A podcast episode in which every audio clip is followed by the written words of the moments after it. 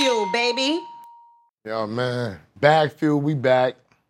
That's so, man. This is gonna be a goodie, man. Okay. You know, what I'm saying? Yeah, we got a lot of history on the table right now. Uh, we got a lot of history on the table. We got a man who doesn't really do these type of things, man. yeah, I So- actually don't. Not much. I'm not a camera guy. and I haven't been blessed to know him. This is one of the few people that I haven't known. We got connected through somebody on Facebook because they saw we did Cory Rooney. And, Gotcha. they, Okay. and, and they saw that the relationship that I had with Cory and relationship that you started with Cory, and they was like, yo, if y'all did this with Cory, y'all got to talk to Kurt Woodley. Okay. You know what I'm saying? do, you, do you know Kai? what's Kai? Kai works for 50. He's an engineer. He's from South Jamaica. I know So- Kai from a Kinda long time slim ago. guy. Yeah, but I haven't seen him in years. Yeah, he still works for 50 Does off he? and on. But I'm from yeah. I I, I grew up with 50 Cent. you know what's funny? Literally. They tell me that 50 used to work with Cory Rooney, He but he was yeah. kind of he was He's He's chubbier. bigger. he was bigger. Yeah. I says, uh-huh. Kurt, you remember him? I said, I don't remember him. I said, he looks different. He He looks used to always different now. be around the he was, studio. he, he, Yeah. he, he, he was more fat. Yeah. And then once he left Cory, he toned up and it, it turned it to muscle. You know what I'm saying? You know Sha then. You got to know Sha. Yeah, I know Sha. That's my man. I actually managed producers with you talking about Sha Money? yeah. Yeah, I, I knew Pretty Shaw that was with him a lot that, that passed away. Mm. I, I, I knew Rough Hands that was with 50. Rough Hands was on man. Shout out to Sakeem. Shout out to his brother Derek. You know what I'm saying? I'm, I'm from that side. I'm from 130. I'm from Rochdale. And Okay. they, and they from 134, right across the street. Right across Guy Brewer was them. So we call them Rochdale Village and we call them the back blocks. And we was always together, 130 and 134. I knew everybody that, that they grew up That's with. what's up. Okay, we can get in the nitty gritty of it. Now we know a little bit of the, the history. We can get into the nitty of it. Yeah, so uh, uh, you you've done so much. I, it, it's, Mm-hmm. there's too many questions that we're gonna ask. Just before we start, just tell them some of the things that you've done, and so that they understand. So I'll, I'll I'll give everybody like a kind of an elevator pitch. Of course. History of it. I like that. Um, I was a jock at first. Played basketball. Was good. Played football. Was good, but not nowhere near to make professional. Even go Division One. So when I went to college, I kind of recognized that. I went to Lehman College where I met Andre Harrell, who was Dr. Jekyll from Dr. Jekyll, Hyde, Mr. uh-huh. Hyde. But I didn't know it at the time. He was always wearing suit jackets and stuff. And I was like, Dre, um, what do you do besides this? Like, go to school. Said, I'm a rapper. I looked him up and down said, You a rapper? This guy can't be no rapper. He don't look like no rapper. So one time he played a record for me. It was called Genius of Love or Genius of Rap or something. Genius of Rap. The original was Genius of Love. It was Genius Rap, right? So basically what happened was uh, his road manager kind of got caught out there and things didn't work out. So he brought me as the road manager, and that's how I learned the game. And one day we were all out, and um, we went to this this club, real popular club called 70, um, 71 or something like that, 71st Street on the west side of Manhattan. and we went to VIP, and they gave us bottles, and there was chicks in there, and that yo yo want more drinks, and but and I was like, yo, this is what this music business shit is about. I gotta be down with this. Yo, I was in it. I mean, the chicks was coming, sitting down. Back then, used to wear the- these tight ass dresses, so it was like, oh, and heels. I was like, oh shit, I'm a nerd. Like I'm not a hip hop cat. I'm an athletic nerd. Like I don't know shit about the street. I don't know nothing about music. But as soon as I got in that VIP, I was in. So a little bit down the road, Andre decided that he wanted to be more on the executive side than the artist side. And be realistic, the next album just didn't work. So, you know, he hung up his rapping cleats and decided to be behind the scenes. He met with Russell. Russell was just coming up. And he says, Kurt, I'm gonna be the vice president of Def Jam Rush. And I was like, word, for real, can I get a gig? He said, let me talk to Russell and see, you know, what I could do. And um, called me about two days later and said, I'm gonna make you the messenger. I ain't giving shit. I could have been sweeping floors, mopping shit. I just wanted to get down. And we was on 26 right off of Broadway. And I'm running to rush. I'm running to Def Jam. I'm going because there were separate offices at one time. And then they had, um, I think it was Jive I had to run to, and this label and that label. And you know what the funny thing back then was? The rappers were really down to earth because they wasn't making too much, you know, that much more money Gotcha. than if you was working at a regular job. Mm-hmm. They was getting like 2,000 a show, three, like five was a big check. So you had Whodini, Run DMC, um, LL Cool J. And by the way, he used to actually run around with that box. He used to get on the train with this big ass box on his shoulder, right, and come to the office. So that wasn't no bullshit. He was really rolling with the box. You know what I'm saying? That was his thing. Thank you. And um, the Beastie Boys was just kind of coming through at the time. And um, Kurtis Blow was there. He was kind of like the star. But it was just amazing because everybody was cool with everybody. It wasn't like, oh, I'm this and you're that. It was just cool. And as time went on, the whole rap game started to get bigger. I never forget one time we did um, the Christmas show. And it was at Madison Square Garden. It was the first hip hop show that was going to be at the Garden. And Kurtis didn't want to perform. He wanted more money. I'll never forget this. I was like, I'm an intern. They ain't, you know, intern message. They're not paying no mind to me. So I'm like, yo, give him the money. Give him the money. Oh, shit. You know, I ain't no street cat. You know, I'm just a regular dude. Give him the money. Oh, shit. Kurtis ain't going to perform. Russell in New York's like, man, fuck that. We're going to go get New Edition. We'll get those kids from Staten Island. We'll get this. We'll get that. I was like, oh, shit. And I learned the lesson. Sometimes when people put you up against the wall, you got to stand your ground. And then Kurtis finally came through at the last minute when he realized, yo, they're gonna get somebody else. That's where Krush Groove came from. Yep. That whole scene in Krush Groove. Yep. So I was there when mm. we first went to the garden. I remember there was chicks and fun. It was like, oh shit, we're in Madison Square Garden. I'm used to going seeing, you know, the Knicks or the circus. When I was a little kid, you go see the circus in the garden. I'm like, oh shit, I'm on stage. And I looked up and I'm like, oh, it's like 30,000 people in front of you to come see hip hop. So moving on, Dre, Andre Harrell decided to start his own company. He says, Kurt, I'm starting my own company. I'm gonna bring you aboard. So first he tried me at publicity. I was horrible. He tried me at some marketing shit. I was horrible. But you know, Why were you horrible? Like, what did you have to do?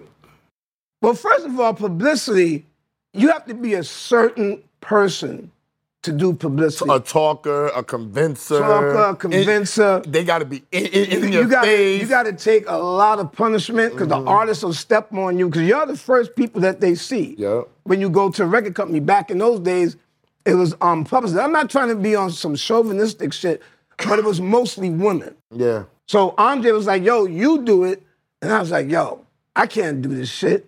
Then I tried to do road manager. I was Heavy's road manager for a year and a half. They loved me, but I was chasing the chicks. Yo, what's Kurt at? The money's that way.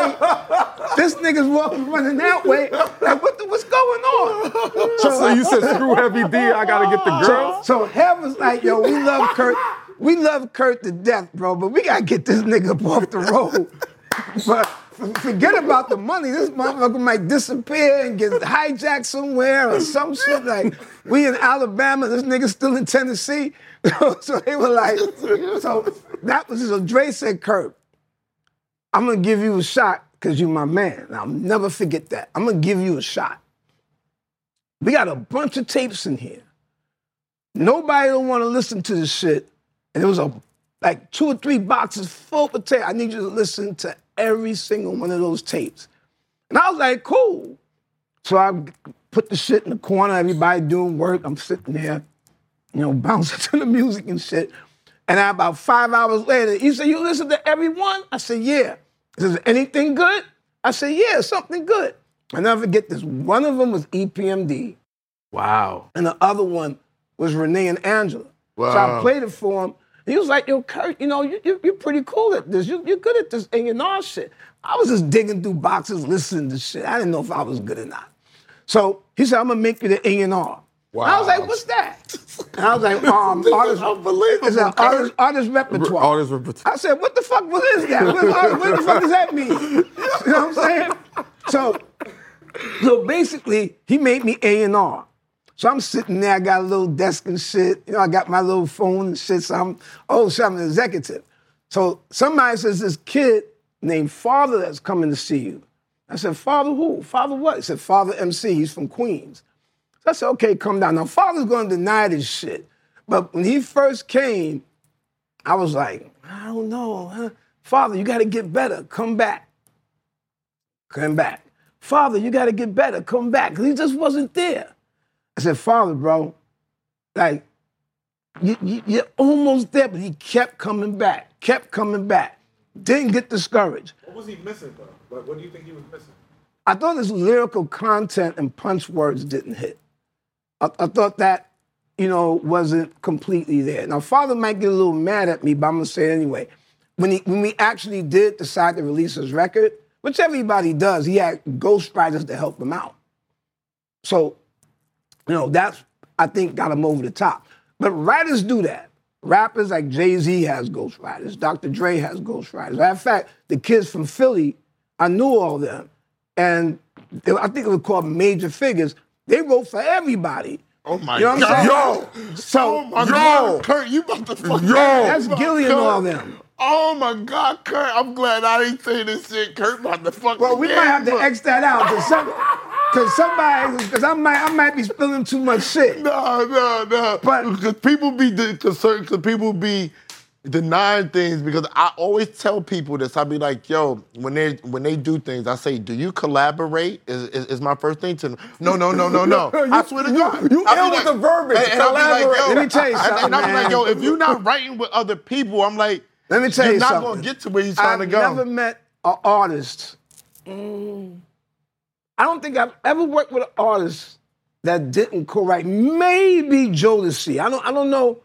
I'm, I'm trying to. Maybe Jodeci wrote their own shit, but but they don't know all the people you even work. Finish the story, Yeah, Curtis. We gotta get Curtis. to I'm, I'm gonna keep, I'm gonna keep Yeah. going. So, so, so I'm gonna stick with father right now. Uh-huh. So father's trying. He's coming every day. He comes on time. He comes with his people. They're all cool. They don't cause no problems. So one day, we we moved to Brooklyn. No, we moved from Brooklyn to Manhattan, right?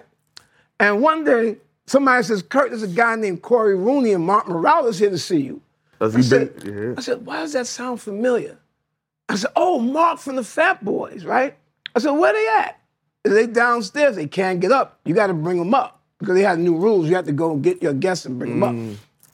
I went downstairs. I went out there and I saw this this um, Porsche. It was a blue Porsche, but it looked like it got kind of, you know, edged up a little bit. I was like, that must be their car. Mm-hmm. So they came out. They have almost tip Kurt, man. Nobody want to fuck with us, man. Nobody want to work with us, man. So I said, man, come on, come on, man. Come up to the office. They started playing me some stuff. I was like, yo, this is pretty good.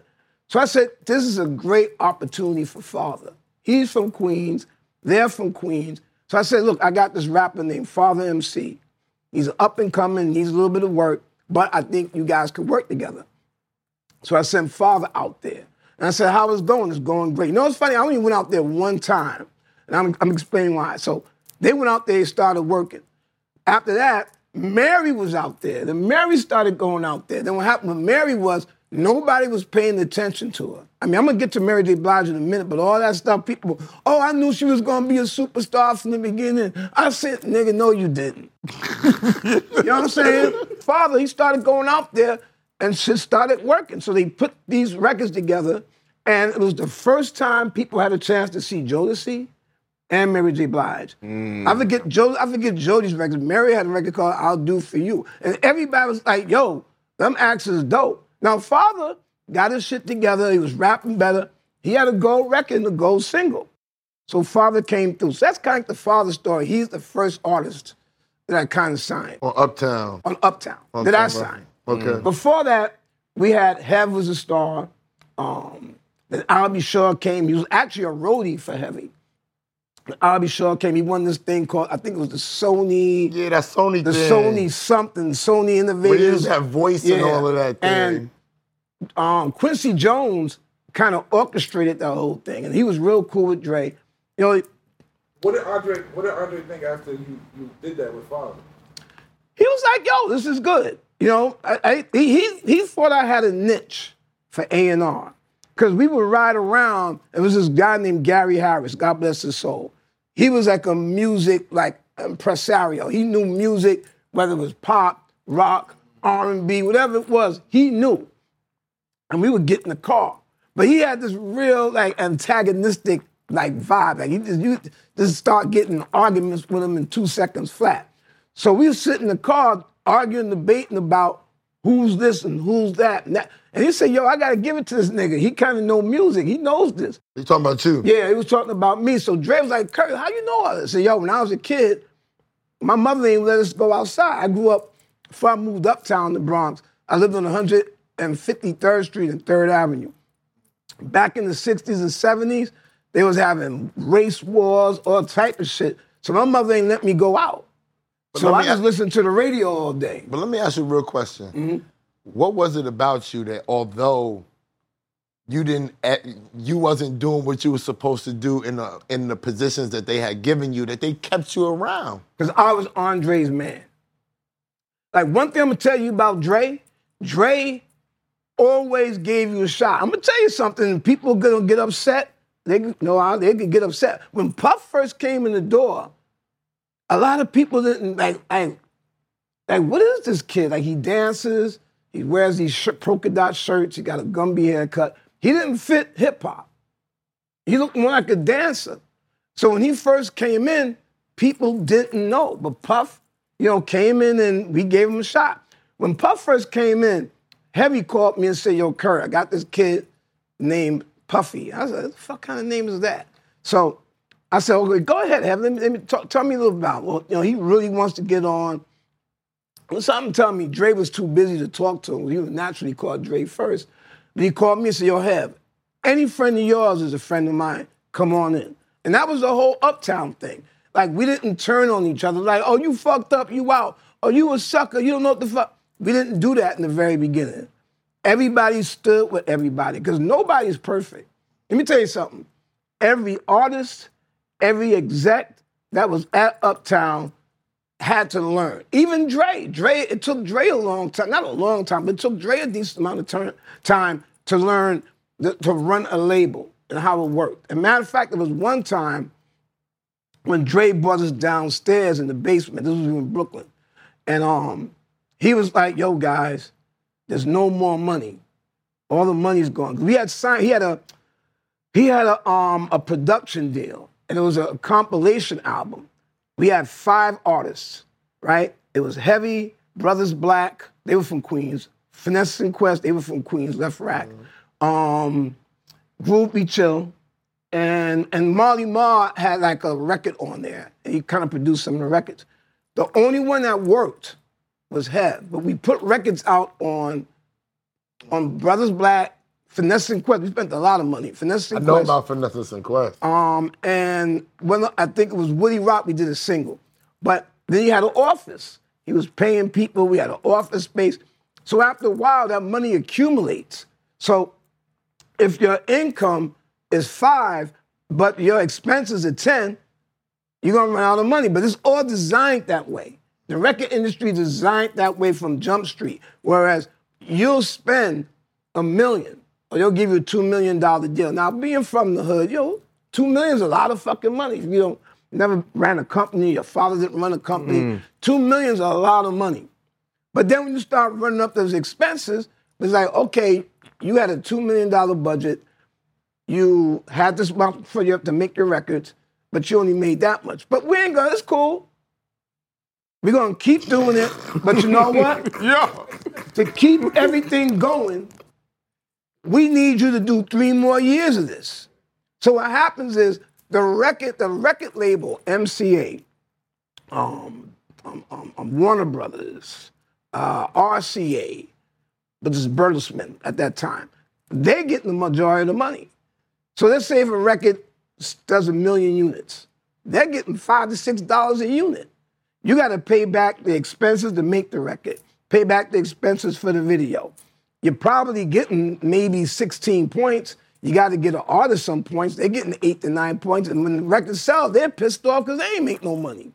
So it's all a little bit of a scheme. The worst scheme going on, I'll get back on track with, you know, with the uptown stuff, is the streaming shit is ridiculous. It's like sticking people up without a pistol.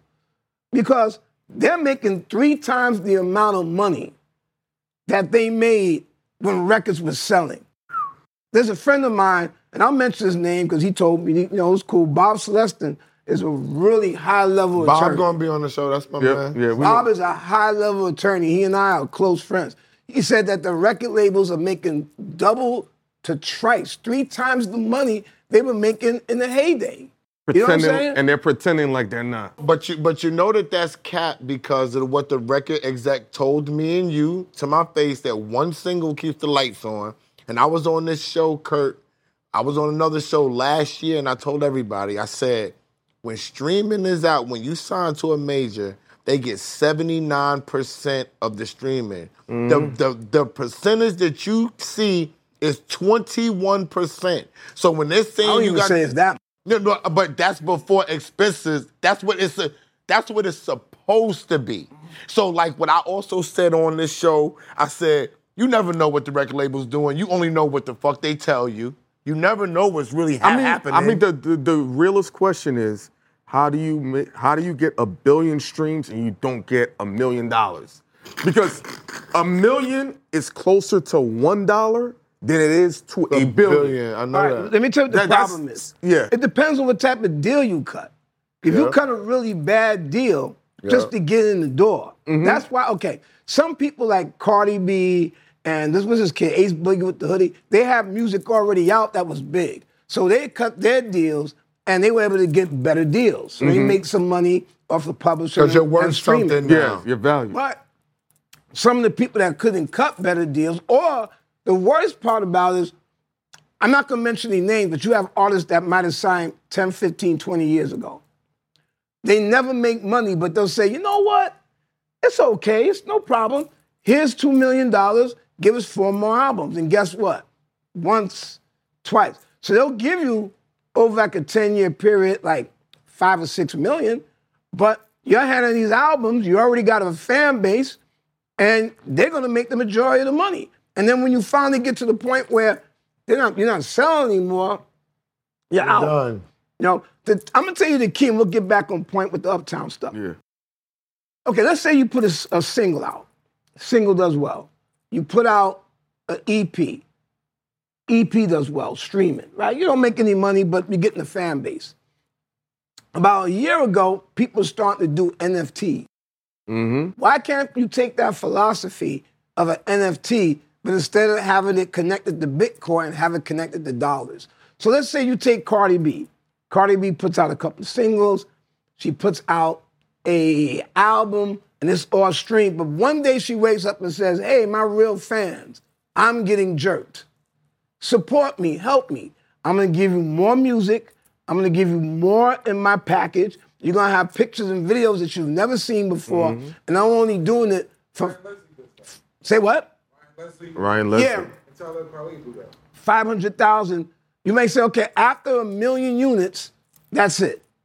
But if you sell it for twenty dollars, you made twenty million.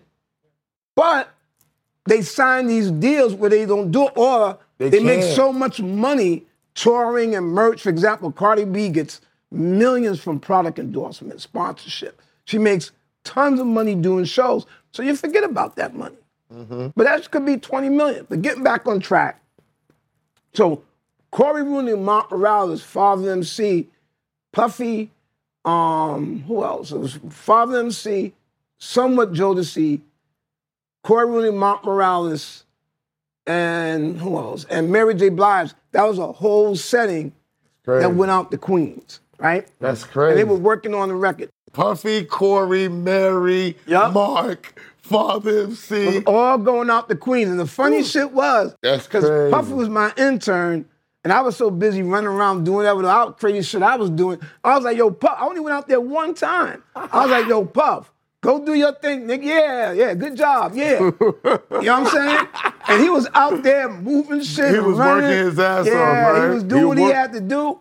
And he came out with a really good album with um, Father and. He went gold. Let me tell you something. When Mary first came out, came up and signed, she was kind of sitting there for a year. Some of it was our fault, and some of it was the label's fault. But it wasn't like automatic Hall of Fame Mary J. Blige. I'm not taking anything away from her. It was actually the management company, the label, that was dragging their feet because they didn't know what to. Well, actually, we didn't know what to do with Mary. They didn't think she had the look, right? Was that It the wasn't problem? look. Okay, the problem was the music industry was making a transition from R&B where chicks was wearing dresses, like sequins dresses and heels and, you know, looking all pretty and cute. But then started to come hip hop. There was a song called Don't Make Me Over Yeah. that had a hip hop beat. But the woman that was singing it, which I can't remember her name, Williams is her last name. she didn't, man, I forget, but she didn't fit the image. Mm-hmm. So when Mary came out, Puff said, you know what? Let her be what she is. She's a girl from the hood. Let's make her that. Matter of fact, her original name was Mary J. Blige, the queen of the ghetto. Mary's mother called said, I'll kill all you niggas if you call my daughter The queen of the queen of the ghetto. ghetto. Yo. Yo, don't call her the queen of the ghetto. Right? I was like, okay, Miss Black. She was from Yonkers, like Schlobohm. I was like, yo, no problem. You know what I'm saying? so I don't want to come up there. I don't know if you ever been in Schlobohm Yonkers, but Yeah. anyway, I was like, yo, okay, we're gonna X that out. so she's just married. What's it like over there, Ghost? Because Ghost from. Okay. Nah, back yo. Now what happened with Mary was basically Mary J. Blige um, was discovered by Jeff Redd. Jeff Redd was actually the first artist that was signed to my management company. We'll get into that in a minute. Because I was still at Uptown, had a management company. It was a conflict of interest, but I'm gonna tell you why. Yeah, you got away with it. I didn't. I didn't know. I, I didn't, actually didn't get away with it. Oh, you and I'm gonna explain why Okay. it was a conflict of interest, but why I you did it. do that. But what happened was, when Mary came through Jeff, they worked at some plant up in White Plains or some shit up in Westchester. It was a, I think it was a GM plant. So Mary's father told Jeff, I got this, my daughter could sing. So I said, okay, cool. They told me, they told a friend of mine, partner Reggie, and Charlie Davis continued to be my partner, you know, for a few years. But not about five or six years. So we went up to Schlobohm Projects, and there's a whole crazy story about that too. I'll get to. But we went up there, and this girl comes out. She's got a ponytail. She starts singing like a church lady, like incredible. Mm. I was like, yo, we got to work with her. Now I'm gonna tell you something that happened, and I got Mary and I don't speak about this. I mean, don't speak because of this. But I'm gonna tell you the real story. We went to Schlobohm, and we couldn't get in through the front. The front was locked, right? We went through the back. Now, if you know anything about Yonkers, you have one side of Yonkers that's super well taken care of, and one side that's bad. Back then, it was horrible. So they didn't collect the garbage. So it took us a long time just to maneuver through the garbage. The elevator didn't work. We had to go up the steps. When we got to Mary's apartment, it was immaculate. Her apartment was immaculate, like clean. You guys want water? Immaculate. What happened was we were interviewed by Ebony Magazine about close to 10 years ago. And, I- and I don't I don't do a lot of interviews. So they interviewed me, and I got a friend of mine called me and says, Kurt, man, why you dog Mary like that? I said, what are you talking about? They put the shit like we couldn't get through the front door. It took us 10 minutes, it took us 20 minutes to get through the garbage in the back. I said, they didn't say anything about when we got to the apartment. She sang well. They were very hospitable. Her apartment was clean. No, nigga, they didn't say that. Why you dog Mary like that? That's and then somebody called me a couple of days, yo, Mary's pissed. That nigga Kurt is always mad. What? And I want to tell her so bad, yo, that's not what happened. And secondly, your environment doesn't dictate who you are. You was in that environment because you grew up there. It's not because of who you are. You moved on and did great shit and you're big. But I'll never forget that. Friend of mine called me and said, yo, dude, you look crazy because you just talking bad shit. I said, no, I didn't say. That's like 30% of the interview. I said how well she sang this. I said, nigga, they took all that out. That's how they cut it because the controversy is is, is Sell. what makes is, is what makes it move, and that's what we pride ourselves that we don't really like. We don't rock with the controversy and nothing like that, and that's why I think the dude recommended that you come and be on the show with us and Yeah, to get a way lot of shit out there. But that's yeah. one thing I wanted to get out in the air. But what? But about Mary though, before you go on, because you got so much that we got to get from you. Pause. Uh-huh. What separates Mary from everybody else? Mary, okay, Mary had a rough life when she was young. You know, she had it pretty tough. I think Mary knew this is my calling.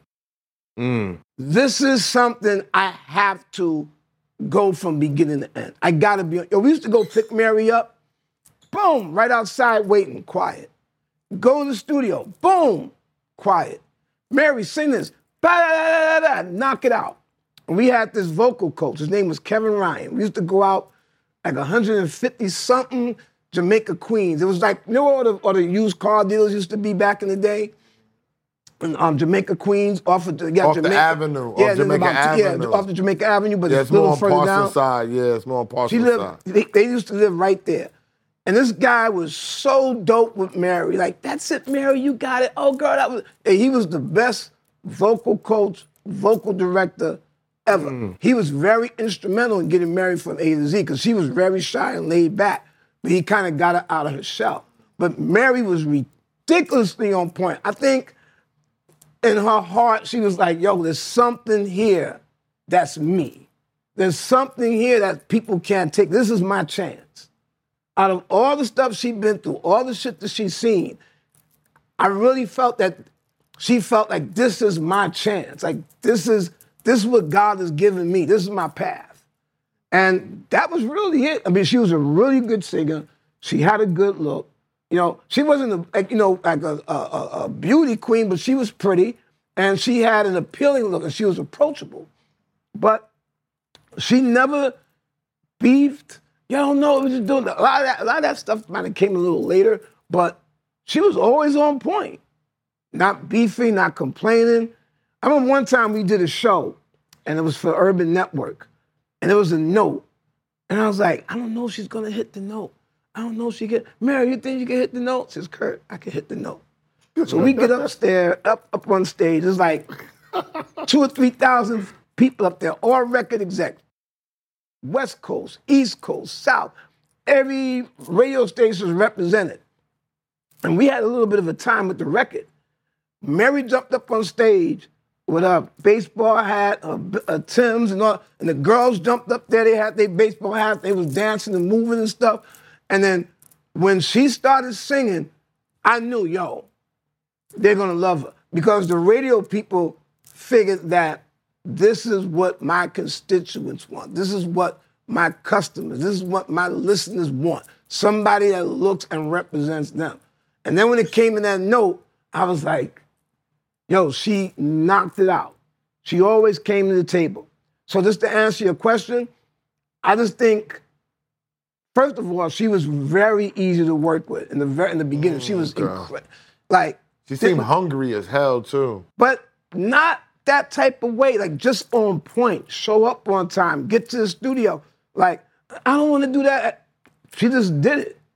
You know what I'm saying? Number two, I just think that she felt this was her destiny. Mm, uh, But um, you know, Cory Rooney started working with Mary, and then you had Dave Hall, who came from Eddie F's camp. They started working on the record.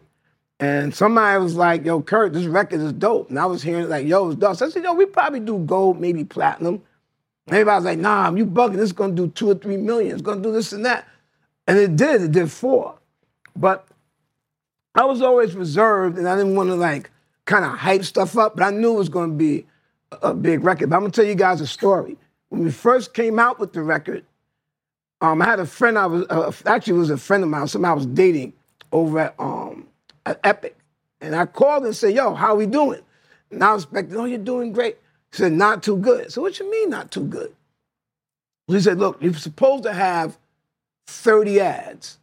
Back in those days, you had ads. Like every every radio station was an ad. they had to add your You had to get a certain amount of ads before you could move on and get on the um the, The list. national On, level? the- on the national level, the list, um, on, on the charts. Actually, not list the charts. So what happened was when we first came out with the record, it wasn't doing that great.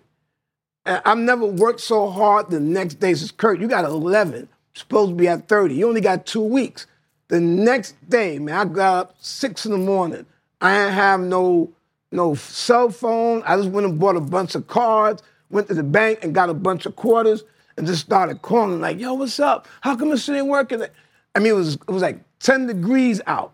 I'm on payphones calling. I finally got hold of Dre. I said, Dre, I love you like a brother, but if this doesn't work, we got to bounce. This is Kurt. Nah, I, I see what you're saying. I don't want to lose no more artists because Jeff Redd, which I'll get to in a minute, He was on the label. He had a huge single called You Called and Told Me. It was number three in New York, and we couldn't get past 74 on the charts. And I found out what happened was MCA, Black Department, wasn't pushing our records because they felt that if Uptown would blow up, they would be out of jobs. Because then Uptown would represent the black the black- the department. black department And we could get rid of all you guys with your crazy high salaries and hire them. so they didn't work our records. So what happened was Dre called Al Teller, who was head of the label at the time, he was the chairman, complained. And I was on the phone, says, Kurt, don't say a word. They, they don't say anything. Just listen.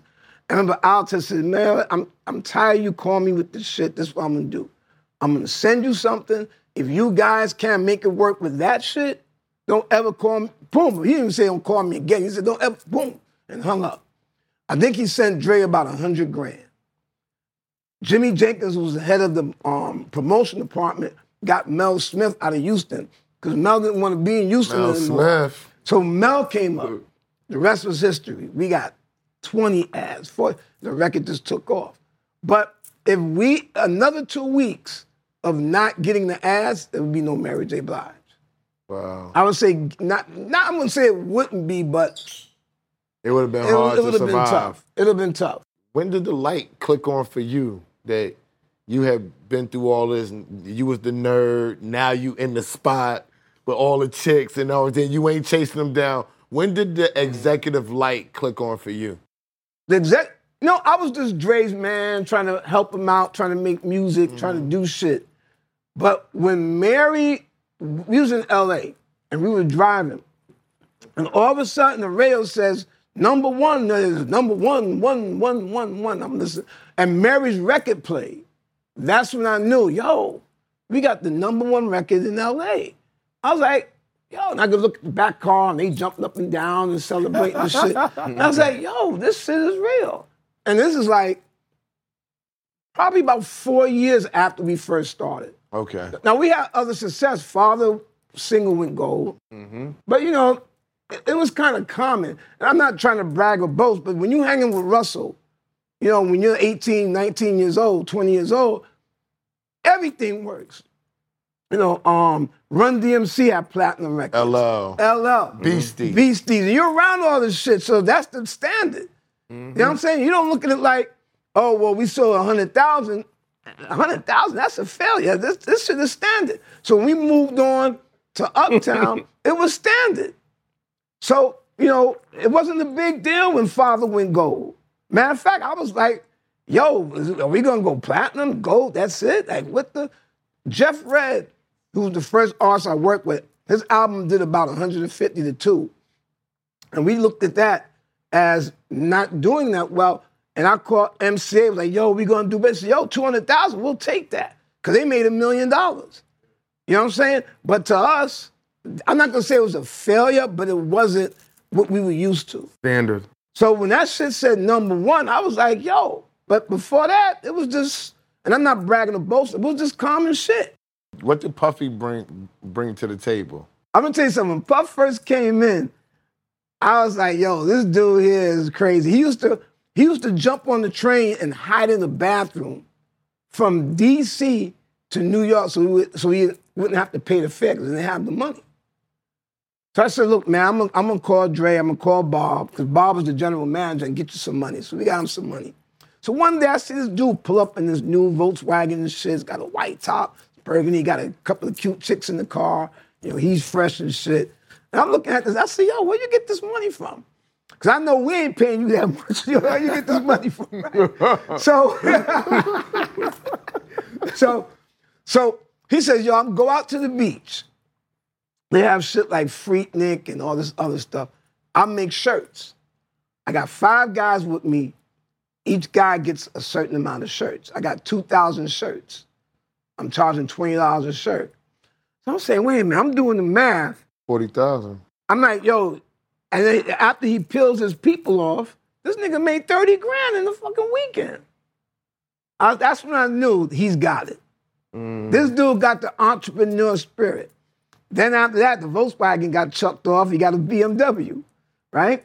He run with the BMWs fly. He got $200, $300 pair of glasses. And that was my man. You know, I didn't look at it like, oh shit. That was my man. So now I'm gonna get to the conflict of interest thing. So what happened was Dre had a budget, but it wasn't a high budget.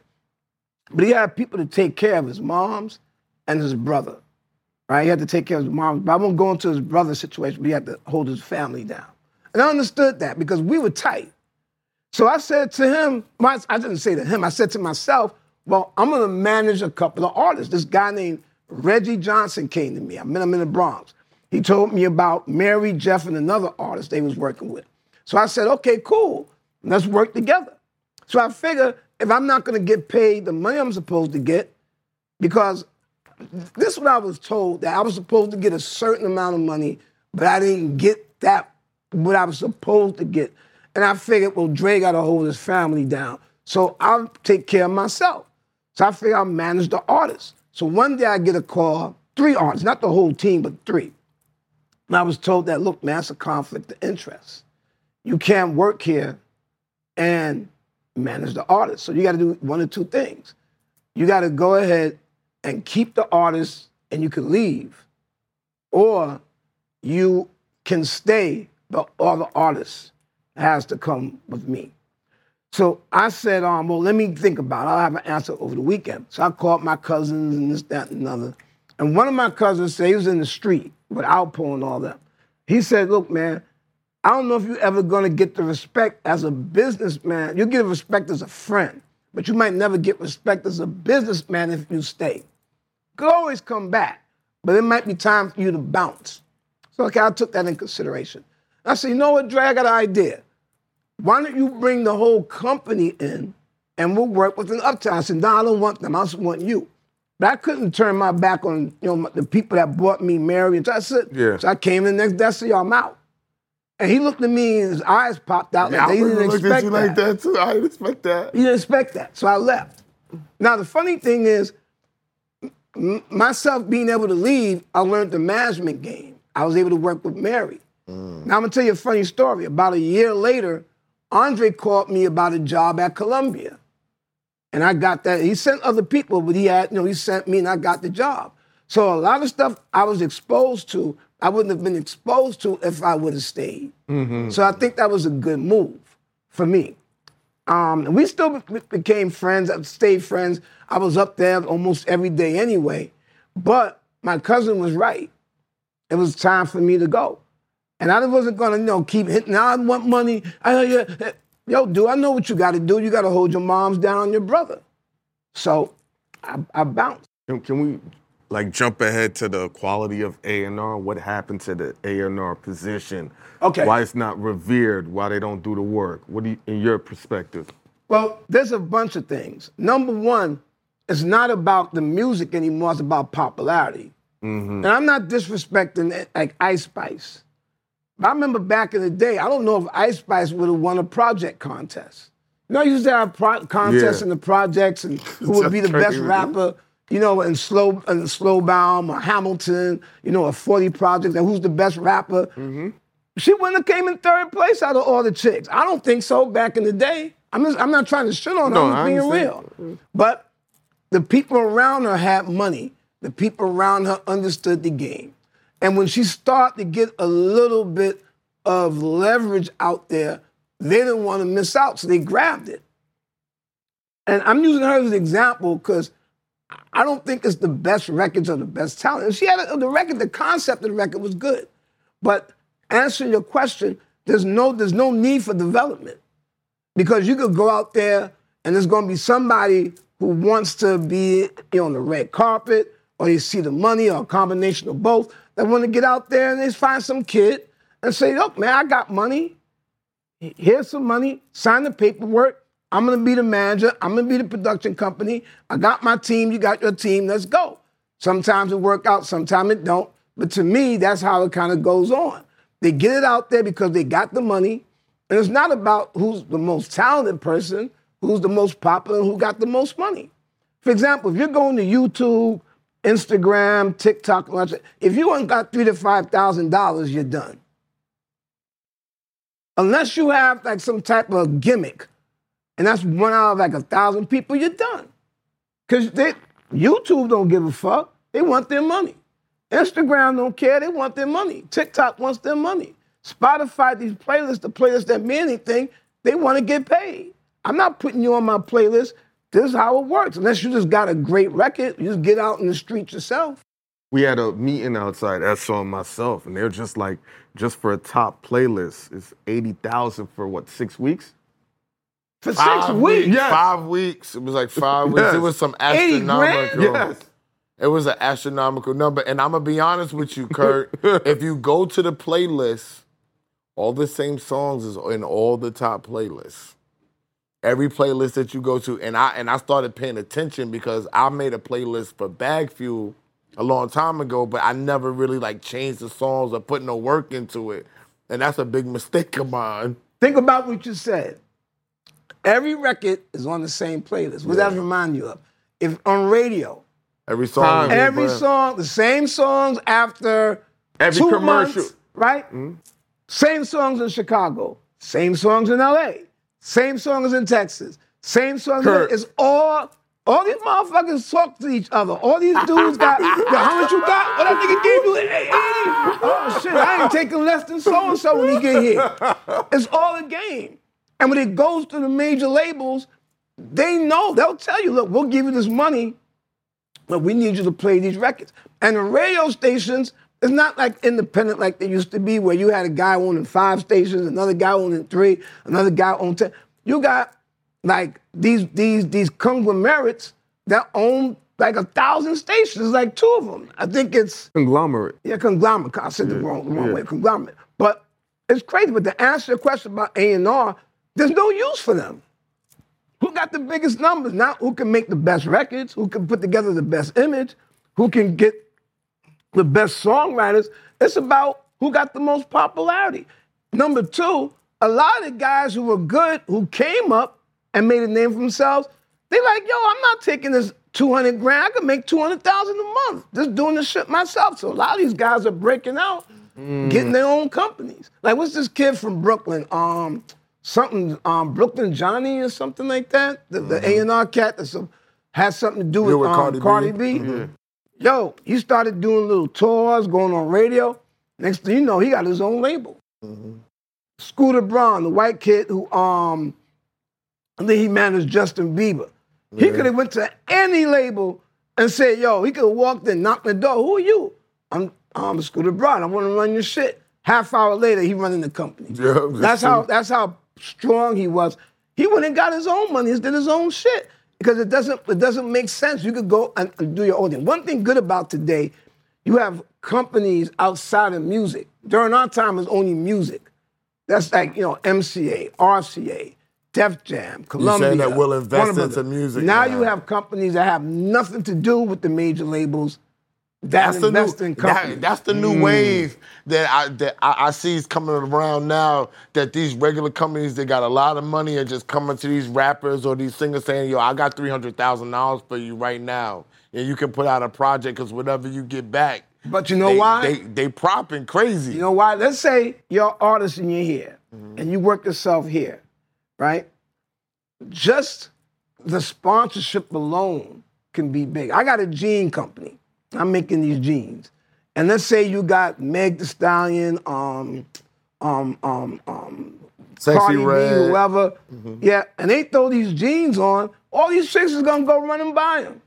So if you paying them 50 million or 20 million or whatever it might be, they're gonna make 1000000000s after these chicks don't wear. it. Look at Puff. Yo, let me tell you something, bro.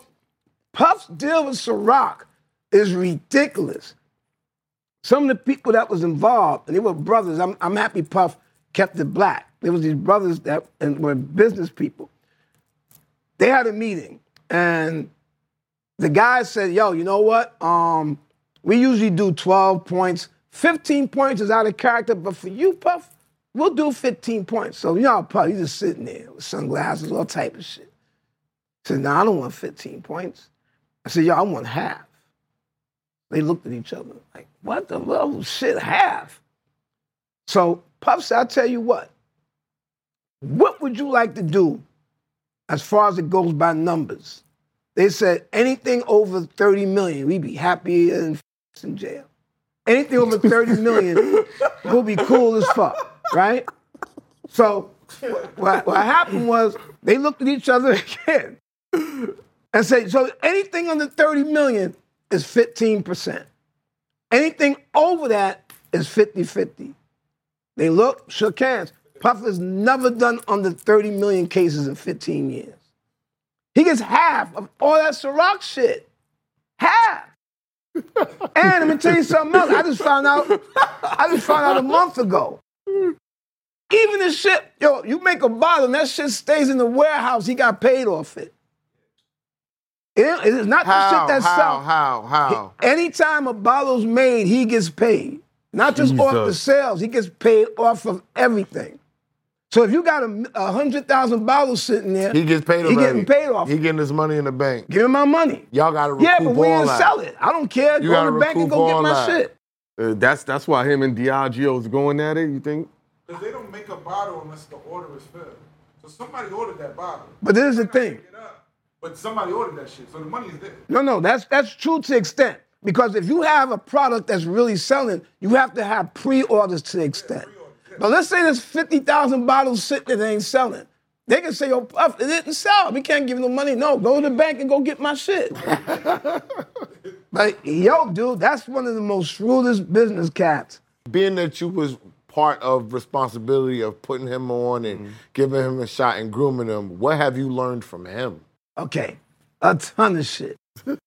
Number one, you have to look at business as business. I don't come from that school.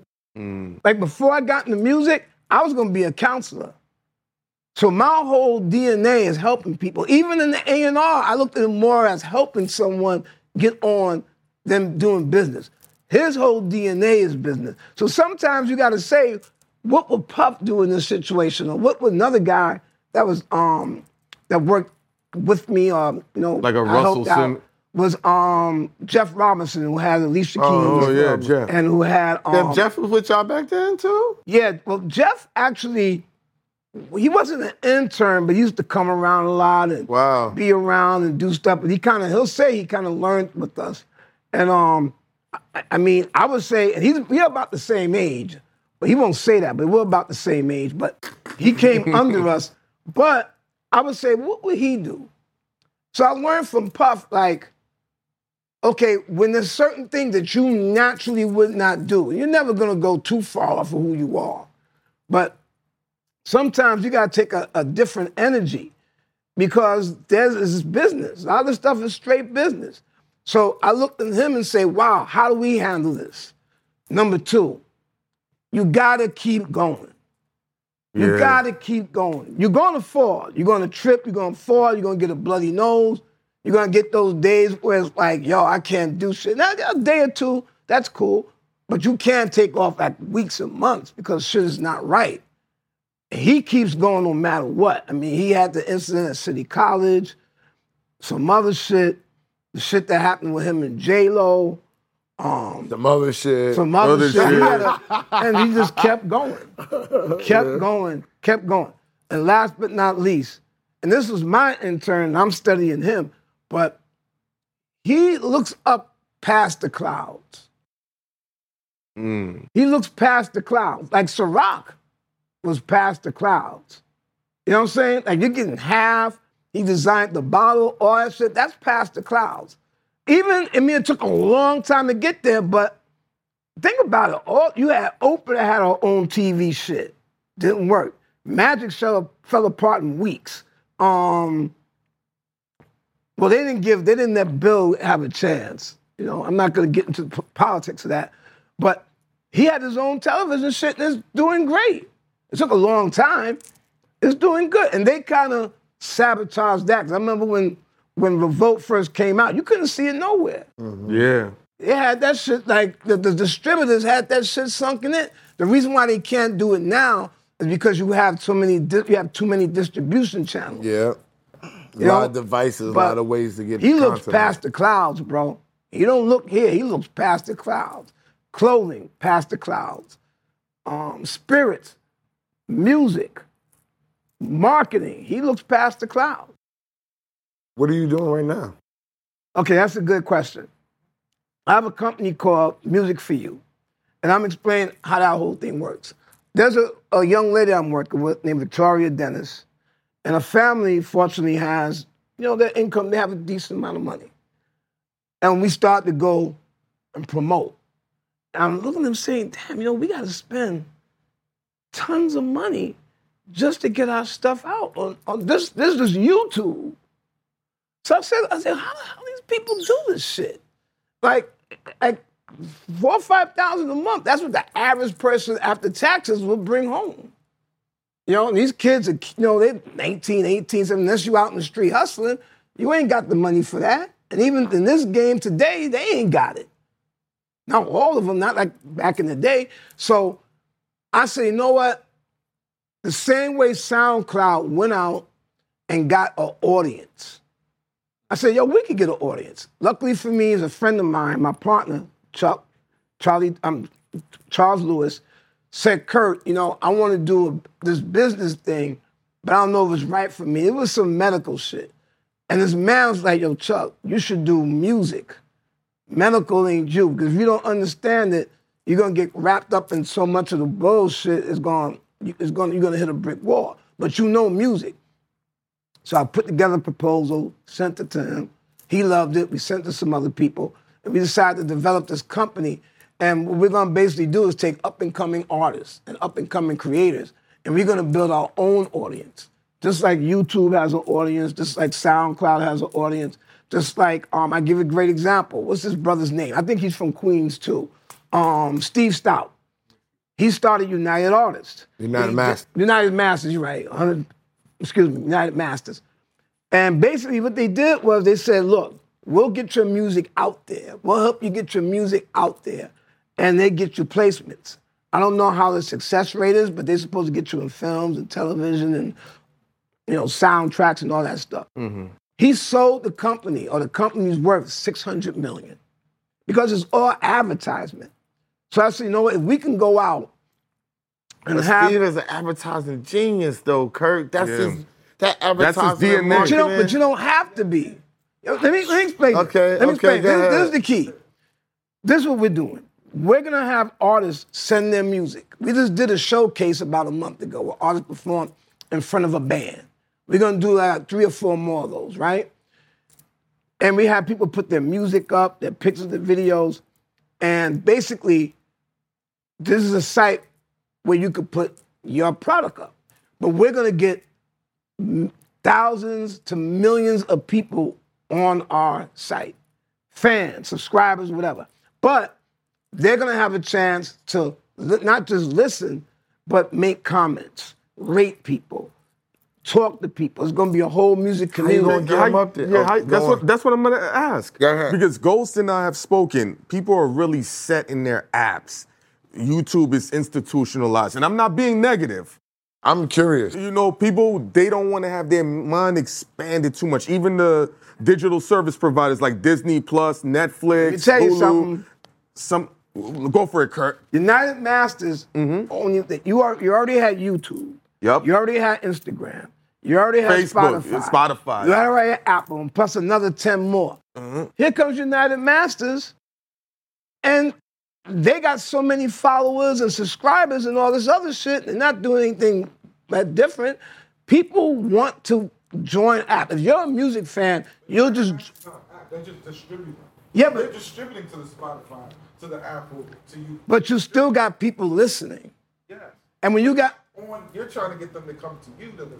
They're listening there. They're already. it doesn't matter. They're just bringing it to the people and and putting it. They're curating the content. It's- But it doesn't matter. You have, as long as you have something where the people will come, they'll come. Are you- are you- are you- There are people are stuck I think, ways right now. I Tell think, you- I'll I tell think, you. I think, I think that he's looking for the route of instead of using the marketing dollars, right, to market this one artist, I'm gonna bring all of these people here, and we're gonna use the marketing dollars to create. What we're gonna do is and we're gonna have and you- artists- so the money I'm spending out there. Like, like, like you're saying that people don't know where I'm at and they don't know where to find me. I'm using this money so they can find me and know where I'm at and See, facilitate other things The, that the the thing is bigger this, companies ain't. there has to be what- three three levels to it. You need the artists and the creators, people who producers, artists, people who do graphic work, or creators. Mm-hmm. That's the first level. The second level is going to be the fans, right? People that's going to go on to subscribe, go on to listen to the music, check out the videos. Point, you got a great point. Why are they going to come? You have to have them involved. Not just go there. You want the fans to work.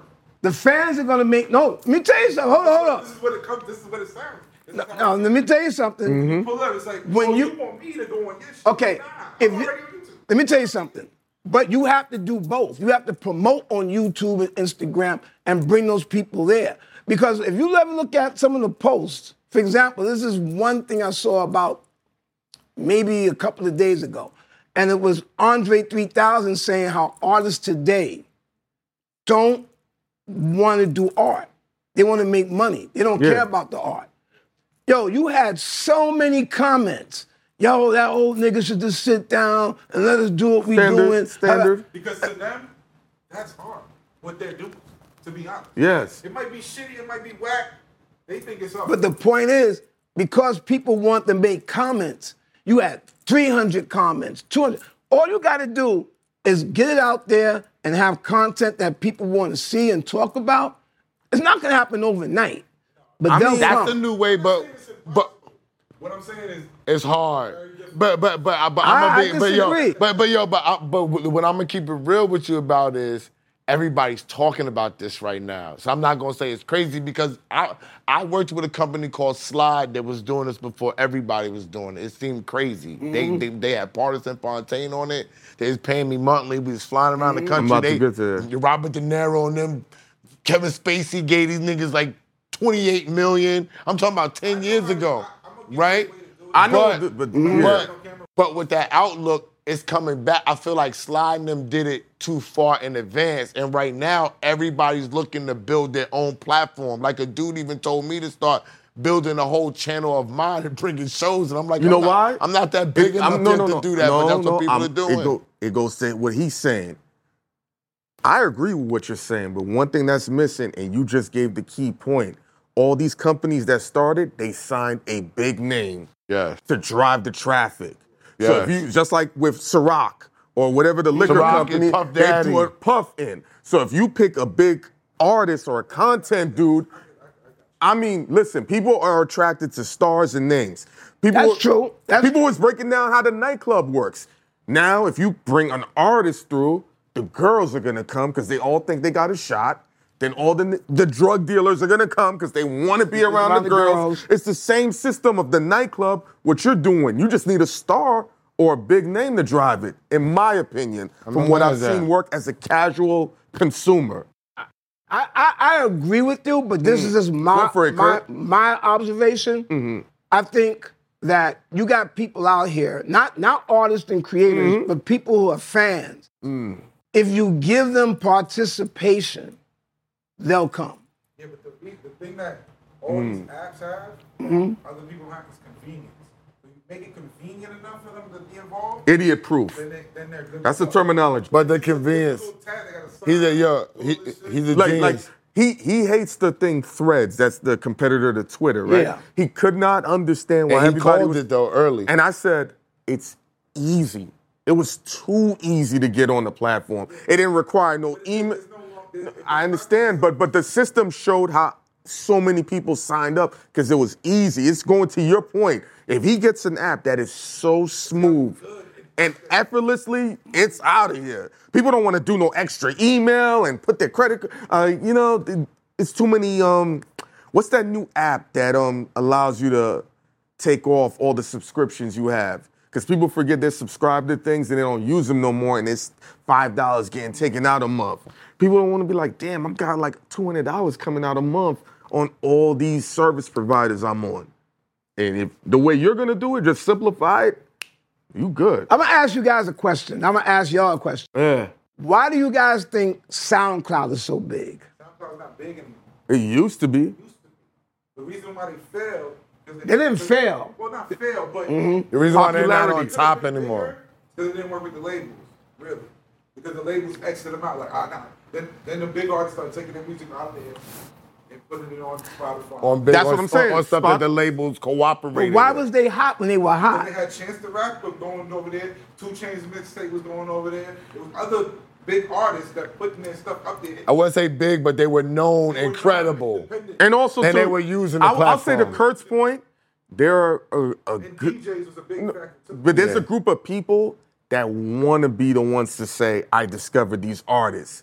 Like there's like the first set of Drake fans, there's a different attachment. So SoundCloud was for people that could say, Mm-hmm. "Let me discover it before it gets pushed in my face by marketing dollars, big promotion." There's a lot of DJs that put their mixes up there, and people finding artists through the mixes. It was the whole rebel against the label. That's time, true, too. So That- it was like like that was that was that's the biggest factor. The people that Mm-hmm. hate the record, you you know they got all these people that hate the, The record label. I don't hate the record label. I feel like that the record label provides you as a bank.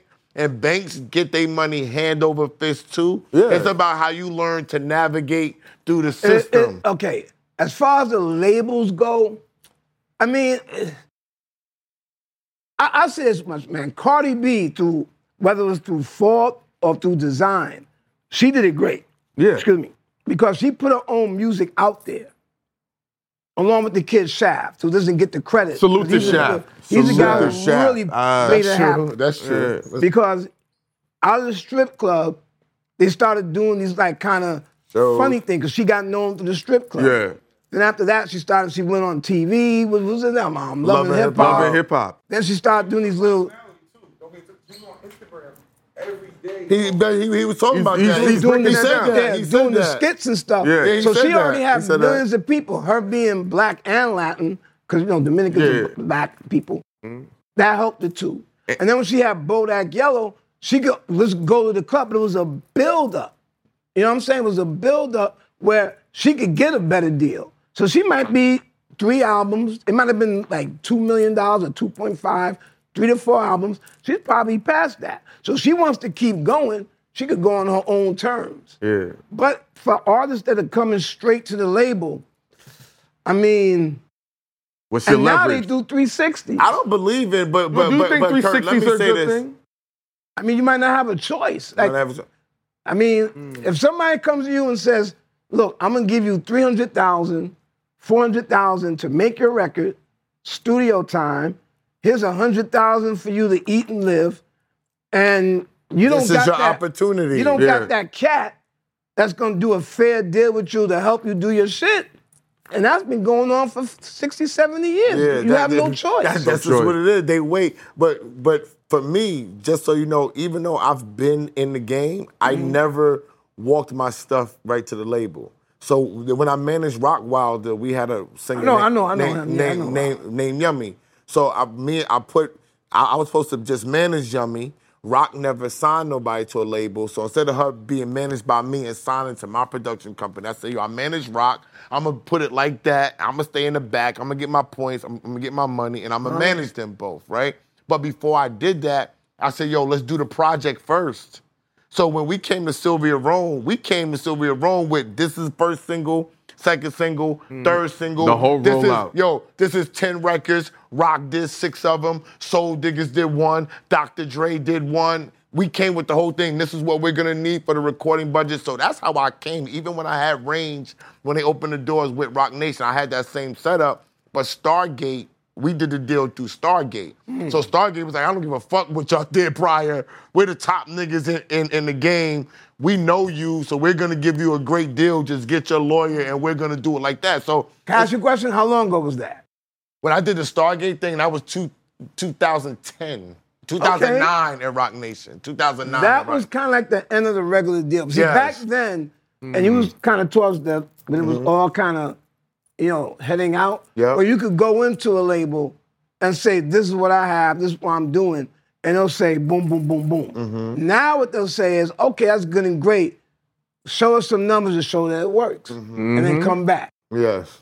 And if you ain't got the money to do it. They're not doing that, so they're gonna do a single and put that out and just see it and, and say that I mean, that's they're not working doing and that. then try to go to the yourself. company. No, I'm saying that's what the rapper's gonna do now. Yeah. So so if if you tell me that, Kurt, I'm gonna say, all right, well, I'm not gonna invest in a whole project. I'm gonna do a couple, two, three records, and I'm gonna invest my money into promo and marketing, Yeah. club DJs, playlists, things of that nature to get my numbers up. And then I just come right back to you and be like, give me my money. Yeah, I mean, you talking heavy expenses though. Yeah. Everything, mm-hmm. everything you said could be mm-hmm. about 30, 40 grand. Yes, Easily. exactly. Easy. Exactly, exactly. Or or you just sign your life away. But think about this. But Esso, think about this. When I had mentioned the 80,000, I didn't know that number because the number before was 15,000 for three months. Yeah, but that 80,000 was for top playlists. Yeah. Right? And Yeah. it was a certain amount of time. So that's what that's what Yeah, record labels are doing. Five weeks? Yes. But that but see, Yeah. what what Yo, the by the time label you get to the third week, it's just gonna be like, I'm, I'm moving then up, I'm moving up, Kurt, and boom. Kurt, you know the game. You know they manipulating numbers, Kurt. Come Yeah, but on, that's not Kurt. enough I of- said, Kurt, Kurt, niggas told me you the real talking. You know Kurt, let me tell you niggas is something. manipulating numbers, Kurt. If you give somebody 80 grand and you only got now three months, that could work. But five weeks, by the time your by time your 80 is over, your shit But that I'm, didn't I'm even sure reach- that they're giving them. He, he, he he didn't state that, but I'm sure they're giving them multiple records. So if Probably I'm juicing if, it, I, too. if That's I'm not enough time. if I'm per se Atlantic, no, but if, if that's the time that they giving them, though, Kurt, Five they not weeks? giving them that same type of time no it takes more. two weeks to get the record in Yeah, the system. because they going so by the time you get anywhere, up there. Now we moving into the next now stage. up there. By the time you get out the box, your shit is over. No, but we're and then gonna gonna want another 80 grand. We're gonna no, we're gonna move to the next stage. So this is how I'm doing it. All right, I'm rolling out. This how I'm. This how I'm rolling out. What I'm seeing the rolling out is being done. I'm rolling out with the podcast. The podcast is my first level of Okay. defense. Boom. Podcast going out. YouTube, YouTubers. So now the podcast is just radio. The YouTubers like us. Now you get the facial recognition, right? Now the DJs follow us. They follow me, right? So now if I'm posting your shit, if I'm doing collaborations with your shit, now you got DJ Clue, you got DJ Self, you got Envy, you got Chaotic, you got Funk Flex, you got every D, you got DJs Greg across Street, Street, you got Cosmic Kev, all the DJs across the country follow me, okay? Boom. Now you exposed to the DJs. Now the next level is the DJs is gonna say, all right, I'm checking them out on all of these podcasts and all these YouTubes and all this shit. Where they at now? They on the playlist, the 80,000 joint. So any playlist that niggas is checking, my shit is up there for five weeks. Then I'm going to Sirius Satellite. Then I'm going to mainstream radio. That's how they breaking them. But let, me, Plan a- of attack. but let me ask you a question. Uh-huh. I'm not trying to debate you, but No, let me ask you go a ahead, question. tell me. The problem I have with that is, is it takes about a week or two just to get in, just to get your shit moving. Mm-hmm. By time your five weeks is over, let's say if you got to get a certain amount of time on the chart, Mm-hmm. right, to get recognition. By the time your five weeks is over, your your record is not going to be out there enough. And I'm gonna tell you what some of these motherfuckers do. I agree. oh, the money's gone. Boom. Your shit dropped like a rock. I didn't say it worked. I said that that's what they're doing. I didn't say it worked. Mm-hmm. I said that's what they're doing. 80 grand, That's I want why my they're shit to doing be on that. the list for the whole fucking That's why year. they're doing that. But the people, I'm, I'm gonna say is the people that are paying the 80 now, if I gave them that, I'm doing that, they're gonna let me do multiple records. So we might have four acts, right? Oh, you mean there's not okay? You mean for a bunch of records? Yeah, so you might have four acts. It's like this is this. I'm your account for two months, okay? You give me my 80 grand, I got you on all any playlist that any kid, any grown folk, anything that anybody's going on to, your fucking record is gonna be up there. After that five weeks go by and you take that You next record and you go to If you Sirius could do- if you could you do- bring me that and I'm gonna run your next out. one. If you could do five, four, five, six artists for that, You, I think you could do and four. if you had three months, that's not a bad deal. I just think it's too short of a time. Yeah, but you can work. You can haggle, Kurt. You a haggler. That that you know how how niggas throw it out. It's two months, and you say, Nah, give me Uh, three months. They be like, months. Okay, Okay. you gonna pay me now? Yeah, I Yeah. got you. Come And on, it Kurt. sounds you know like how it's, it go. it's, it sounds like it's under the table, so niggas could do whatever for him on paper. But but Kurt, You know what I'm saying? Like, oh yeah, yeah, nigga, I'll give I you don't know five if weeks. it's under the table, After Kurt. You about to get me shut over, down. I don't know if it's you under know, the table. But these playlists, right? They're really getting millions and millions of plays on, on these are. records. Then it's not like out in the ether. no, it's real. So if you're getting those millions, and the label puts eighty thousand, and you've already said they're making three times, it's probably For they're- five weeks? I mean, if let's just say this, We want to run it up, Kurt. We run it up. We We wanna run it up. I'm gonna tell you the game. That- that- All right, okay. go for it. Give me three minutes to tell you the game. all right, yeah, let's go. They're gonna tell you that shit. Uh-huh. So okay, what's gonna happen is the record label's gonna say, well, we got eighty thousand is gonna get us three five weeks. Yeah, So they pay the 80, right? And you're happy because you're on the chart, you're getting spins. Oh, by the way, the five weeks is over, so we gotta spend another 80. Now, I'm gonna tell you, this actually happened to this dude, right, back in the day. So after let's say a year, they're at like five, 400 grand. But see, there's only one funny thing. They mm. only actually paid the motherfucker maybe 80 grand for the whole year. They and you, the and you owe you owe that other 320. rock the budget. Let me tell you something. That's rocking the budget. me tell you something. rocking the budget. I know about rocking the on, budget, hold You know what they, you know what they did? There's this guy that had a group Tell- tell 'em. called um, Joe Public.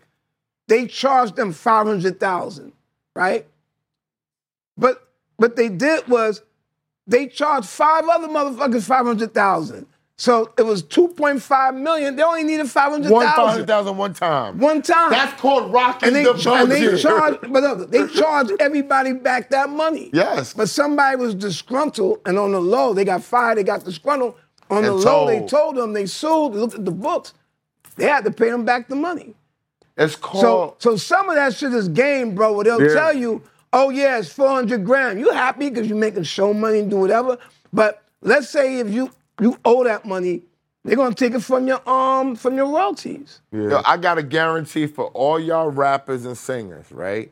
All of y'all that are making show money and they and the label knows it, they're robbing you for your royalties and your publishing. I guarantee you, because you don't have the time. This is the worst And you think that the money man. is This in your hand. shit.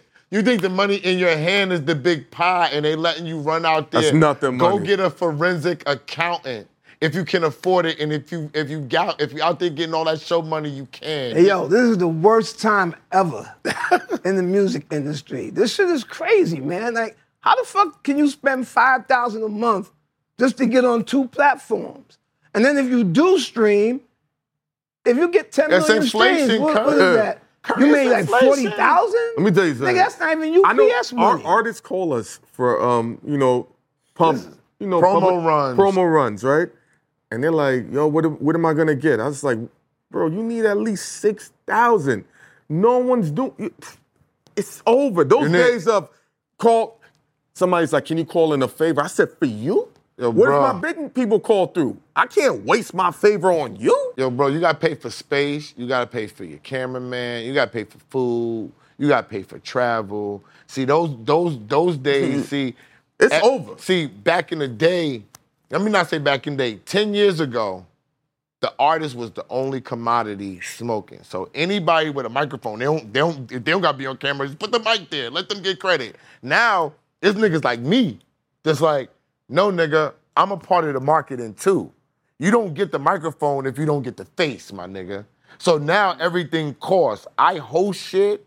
I fucking do clothing deals. I wear shit in my hair. I do all types of shit to get paid. Mm-hmm. Jim Jones said I'm in between a YouTuber and a rapper. So now you can't just come on the camera and get endorsed and do what you would regularly do with the people 10 years ago because now this is what we doing is a different type of commodity. So it costs. Yeah, it's it's it's a it's a crazy game. I just think it's just too much work, man. Mm. Podcasts, playlist, this, that. You just want to go to radio. Nah, it's like back in the day. Back in the day, we just go, we Oh, going no. to radio. If you're an artist back in the day, man. Video and radio. Your man did the photo shoot. Your sister wrote your bio. Yep. You know what I'm saying? You got five songs. You got five songs. You go to record label and you got a deal. And once you got the deal, that's where the hard work came in. Yeah. Politics, having a manager that knows what they're doing, how to speak to the label. Politics again, getting to know the market and promo people, and making sure that you got somebody up there that knows and is going to tell you The realistically. They gotta do way more than that. But yo, let's go. I'm gonna tell one more story. I know Yeah, y'all got stuff. yeah. I'm, I'm gonna get into the Columbia years. This is important. So after I left Uptown, I got a job at Columbia Records, and Columbia was mad corporate. Like they was wearing ties and shit around the office, right? That's the job that Dre got you, right? Yeah, that's the job Uh, that Andre got. Oh, you said that. So I'm up there, and they looking at me like, look at this little black motherfucker from the Bronx. Like, they damn near like the one to pat me on the head or some shit. So when I got there, I was like, you know what? I'm going to like make this shit work. I'm gonna bring them some shit that's fire. They had Surface and Peabo Bryson. So it was like, and nothing wrong with them. They were super hot artists, but it was a time. It was a time for some new stuff. So when I got there, the first thing I did, I worked with this group called Fishbone. And I had the Jungle Brothers and Q-Tip work with them. They had this record called Bonin' in the Boneyard that was off the chain. I was like, yo, this is dope. This is gonna blow up. And next thing I know that I got a call. This is the way they do shit. They'll give you a call and say, yo, Kurt, bring your music up. And then you get in the room, there's like 30 people sitting in there. And all you thought you was gonna do is play the music for the president. And I'm like, okay, have a says, Kurt, have a seat. You know, we decided that, you know, we love what your job you did and it's great, but Fishbone is not a rock group. They're a rock band. So, you know, we, we don't think this is gonna work. And I said, yo, you gotta give it a chance. This is where it's going. I remember this one guy says, Kurt, Fishbone's a rock band. They were a black rock They're rap not band. a rap group. And I was like, this is like my 10th day on the job. No, no, I was there for about, about 15, 20 days. And I said, okay, I'll never get this. I'm out in LA and I hear this group go, give it away, give it away, give it away now. Give it away, give it away, give it away. I ran into the store, I was like, yo, who's that? It's says the Hot Chili Peppers. I called one of the guys from Fishbone, like, yo, who the Hot Chili Peppers? I said, yo, man, that's them kids, they are rivals. I, went, I called Donnie and said, Donnie, did you hear the Hot Chili Peppers record? I said, yeah, Kurt, I heard it. I heard it. Yeah, you was right. We should have went in that direction. They went and did, they, they were rivals with Fishbone. They were white I kind of say, but they star white. band. The Red And Hot then- Chili Peppers. the Red, Red Hot Chili Peppers. And then Fishbone was the black rock ska band. But the Chili Peppers took and incorporated hip hop. They sold 11 million records. Fishbone went through a bunch of crazy shit and they wound up actually disbanding for a minute. And that's when I told Don, I Donnie, I'm from the street. I'm not a street cat, but I'm from the street. You gotta believe in what I'm saying, because y'all not out there. And the shit that my people want, everybody wants. This is Kurt. I'm I'm I'm I'm believe, I'm gonna let you do your thing. So the next thing is I'm uptown with my cousin, and they got this this group. And it's like we got this record called um, Stomping Niggas from Compton. Right? So I get in the room and I see it's Alpo and and um and and um, what's this other guy? A um AZ or Z AZ and yo, we got this record and and, and um and um Gangsta Lou and I'm all sitting in there sitting, there's like 40 people we're talking and I'm like, yo, that's a dope record. About a week later, my cousin calls me and says, Kurt, the whole shit, we in some beef with these people, we can't we can't do the deal. I said, yo, niggas wait their whole life. Said, yo, we, it's crazy, Kurt. If you, if you know what's going on, it's it's crazy. We can't we can't do the deal. I said, yeah, but do what you want to do with the record. I said, how can I do some of the record if y'all can't be on it? He said, fuck it, let's take the concept. Believe me. And I found out later they was all fighting and shooting each other and all type of wild shit. And so I said, no, I'm gonna change the record from stomping niggas from Compton to fuck Compton. So I, I said G from Ultramagnetic was in my office. I said, said, come on in. So he started playing me. There was this one track called Ego Tripping. I said, yo, who, who's that track? Who's on that track? Said, no, it's called, the, it's, it's, it's this bunch of us. Matter of fact, it was called, no, it wasn't Ego Trip, it was called the Chorus Line. And they had a whole bunch of rappers. And I said, yo, who's this nigga right here with the deep voice? Well, that's Tim Dog. I said, what do he look like? So I bring him down to the office. Tim was like 6'2", like maybe two and some But change. naked Tim He looked Dog. like a, he, no, that, that was an A&R. Oh. The other Tim Dog was the rapper. Oh shit. And I said, yo, we gonna do a record called Fuck Compton, right? So we did the record, and I'm out in the West Coast. I'm looking at this shit as fun. So I go to, I'm at Soul Train, right? Cause I, I'm not, I don't, I don't get involved in that shit. I'm at Soul Train.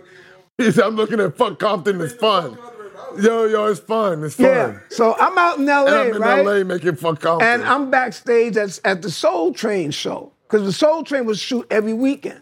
And they would have different, they would have like seven to eight artists perform. And then a month later, they would put it out. They have it rotate. So Eazy E trying to get some ass, you know, he's trying to hit some chicks. He's back there. So he said, Yo, Juice, I gotta talk to you, man. I said, What's up? I said, Yo, man, you did that fuck Compton record? I said, Yeah. So he just shook his head. He said, Look, man, it's all in fun, but some of these niggas don't think it's fun, bro. I said, I'm gonna give you a pass because you looked out, because they went on tour with us with Heavy D. I didn't know what the, I'm believing they was they had a record called Boys in the the Boys in the Hood, some shit, right? Yo, Yo, everywhere we, it's funny he don't know the record. Yo, ev- ev- every, everywhere we go to, no, but this is before it blew up. Yeah. Everywhere we go to, they looking at them. We in the Midwest, Texas, everybody looking at who the fuck are these niggas? Yo, we went to Vegas. Dumb niggas with bananas.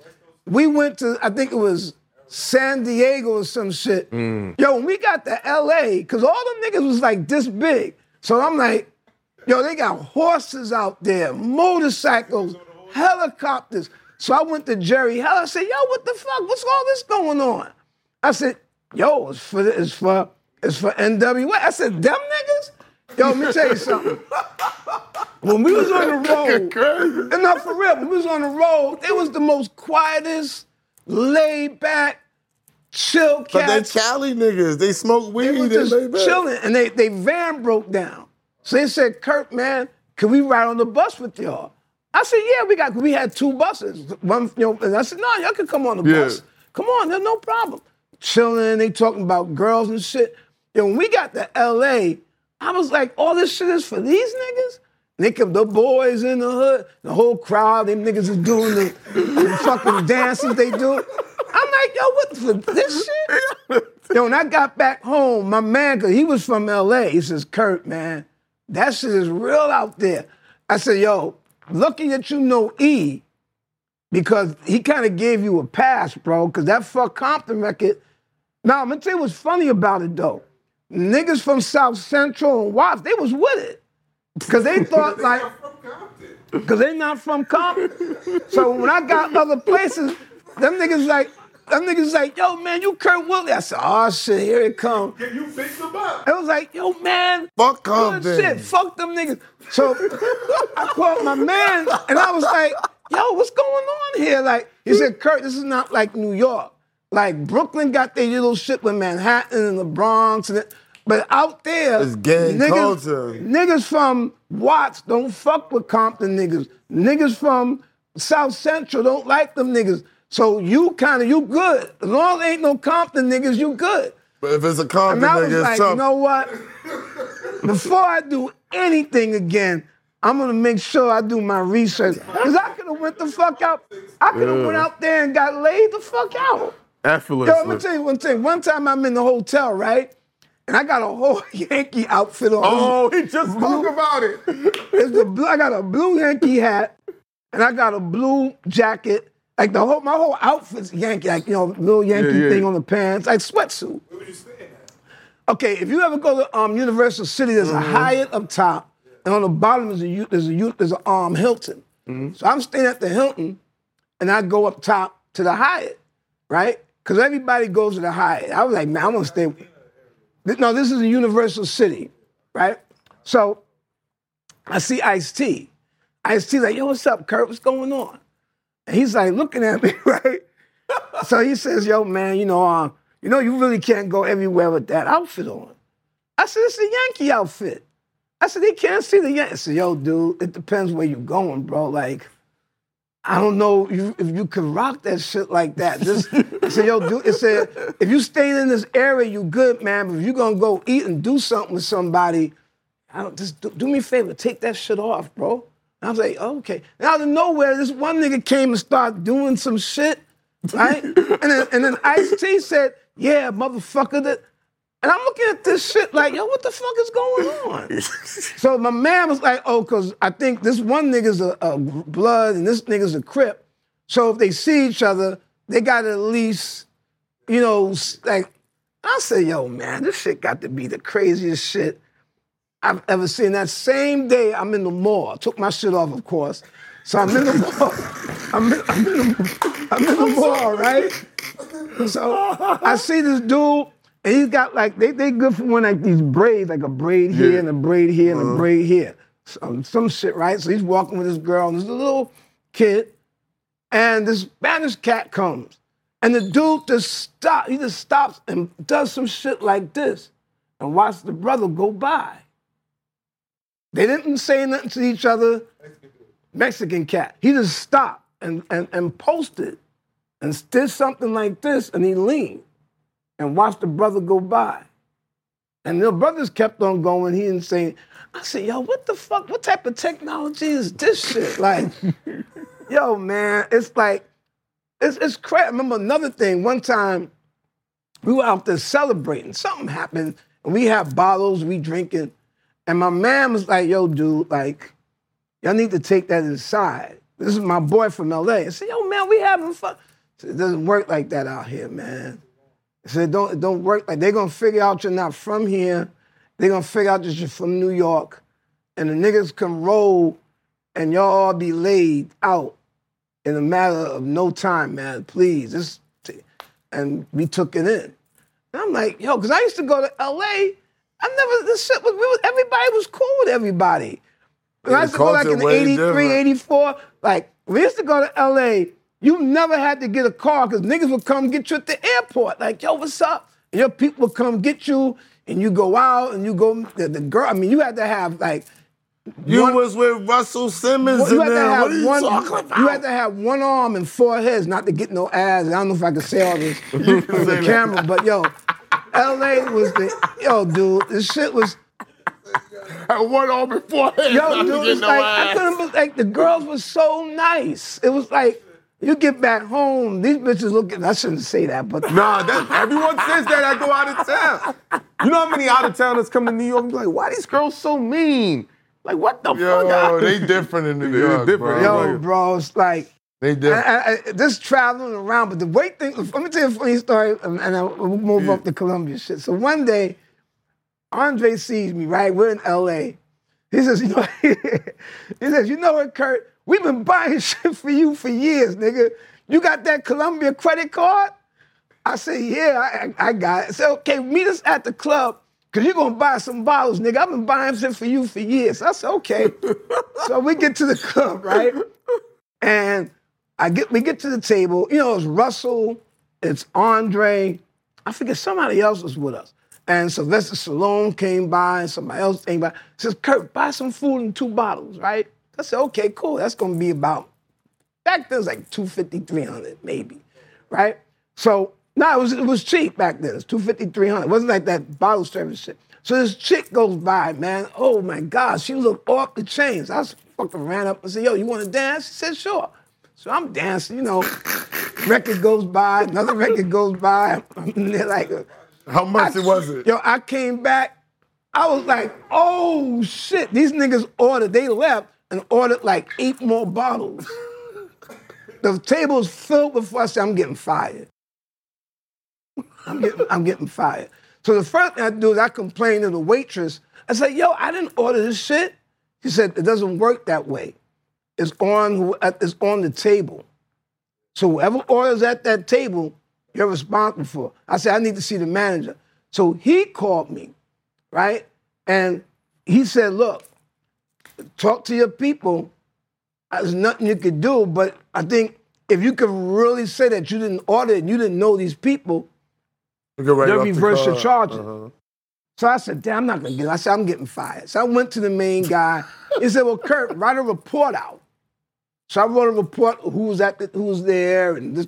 He says, Kurt, and the bill was like 2,500, right? That's a lot. Now that's regular shit for the Nah, day, but yeah. back then, that's like seven bottles full. Anyway, so he says, yo, you saw Eddie Murphy? I said, 'Cause they were really there. Eddie Murphy came through. But then what's name was actually at our table for like a whole hour. Sylvester Pat Stallone? LaBelle. Pat Oh, LaBelle Pat was actually telling me what I should do and not do with Mary, right?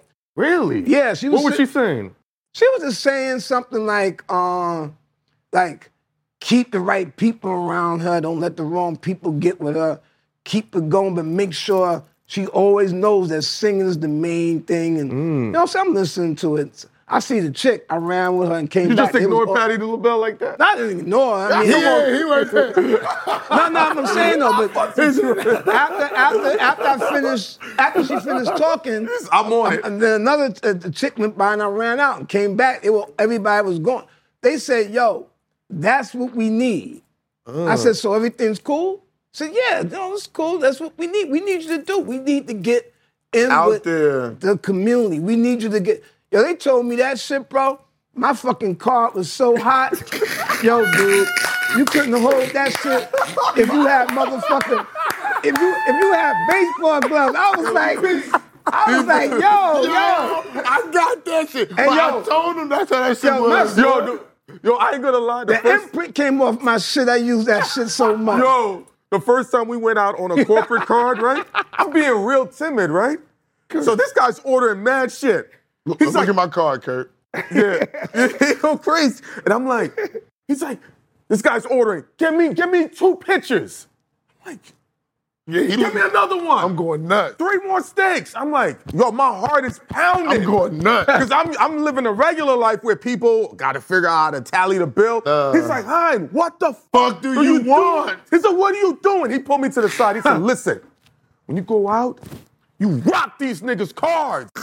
If you don't, they're gonna think you're a fuckboy. Yeah. They need to know you know the game. You get three steaks. I'm like, I get whatever the fuck I want, nigga. Hey, yo, yo, Kurt, I bring niggas with me.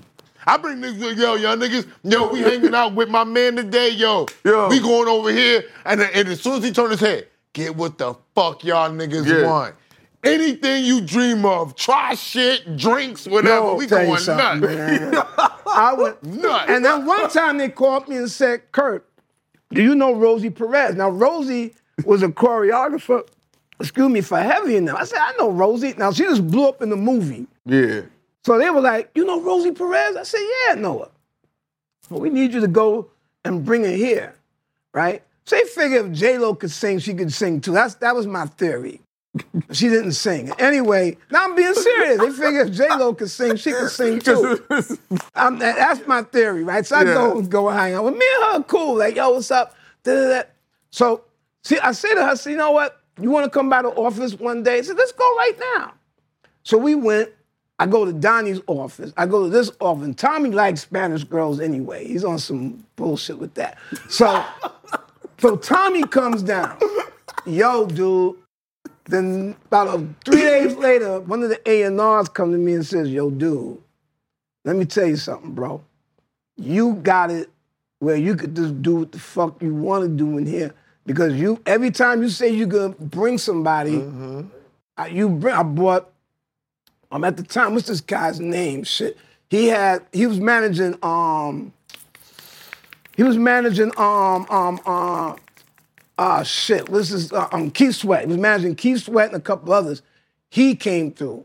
But what happened was he couldn't do the deal because he wound up running Island Records.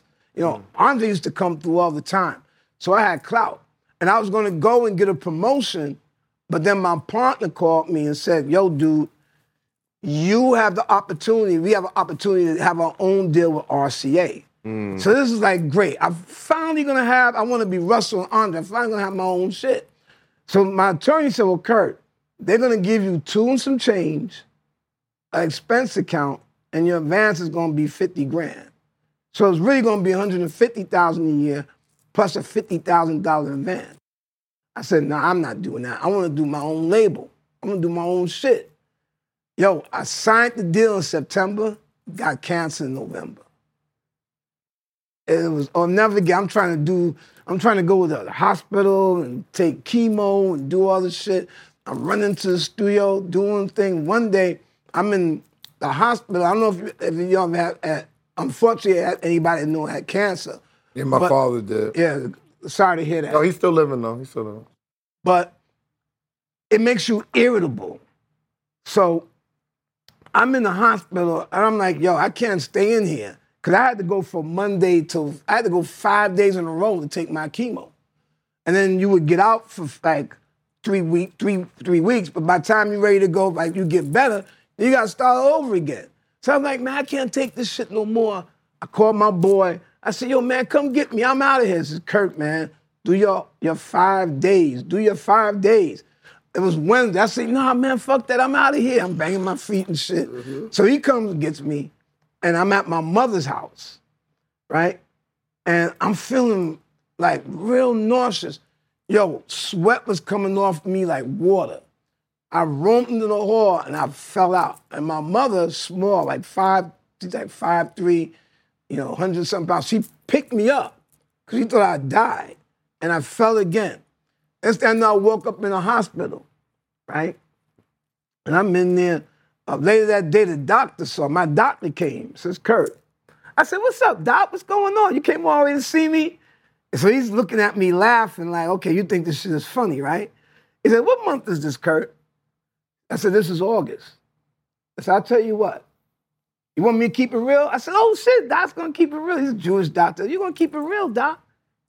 He said, "Yo, dude, you'll be dead by Christmas if you keep this shit up. You'll be dead by Christmas." I called my people and said, "Look, y'all gotta handle it. I can't do it no more." That was it for me for about two years. It took me a year to get around the shit. And then even after I was cured from it, like, you know, you still, like to this day, I can't feel the bottom of my feet. Like if you ever see me walk, sometimes I'll trip and people laugh and shit. Because when you get chemo, it goes to the, it, it, it'll be in the bottom of your feet forever. Yeah, it's crazy, bro. Like, you lose weight, you lose hair, you get nauseous. And it's like the only the only good thing that came out of it was when I went to the doctor, I had this doctor, and I'm gonna tell you how God works. So when I when I first had it, cause I had testicular cancer, it felt like a midget was taking a needle and sticking me in my nuts. Mm. Right? Like, and I'm like, what the fuck is going on? Yo, it was so, and then it started to come up here. It was so bad that I was driving on the FDR. I had to pull over on the grass for two hours just standing there like this. And I went to the hospital and they didn't know what it was. So one day, Andre said, Well, go see my doctor. And the car wasn't wouldn't come. I couldn't drive. So the car didn't pick me up. And I was like, yo, what the fuck is going on with the car?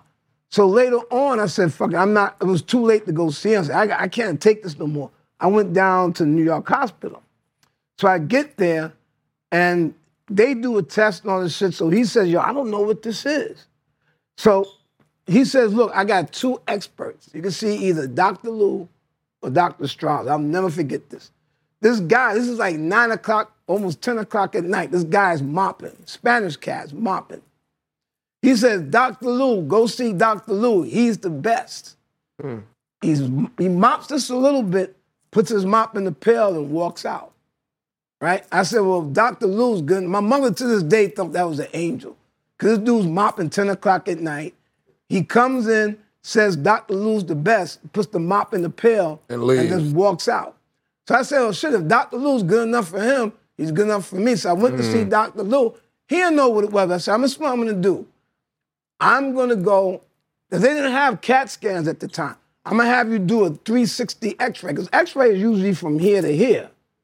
I want you to go this way, this way. They don't usually take it sideways. This is before they had CAT scans and ultrasound, all that shit.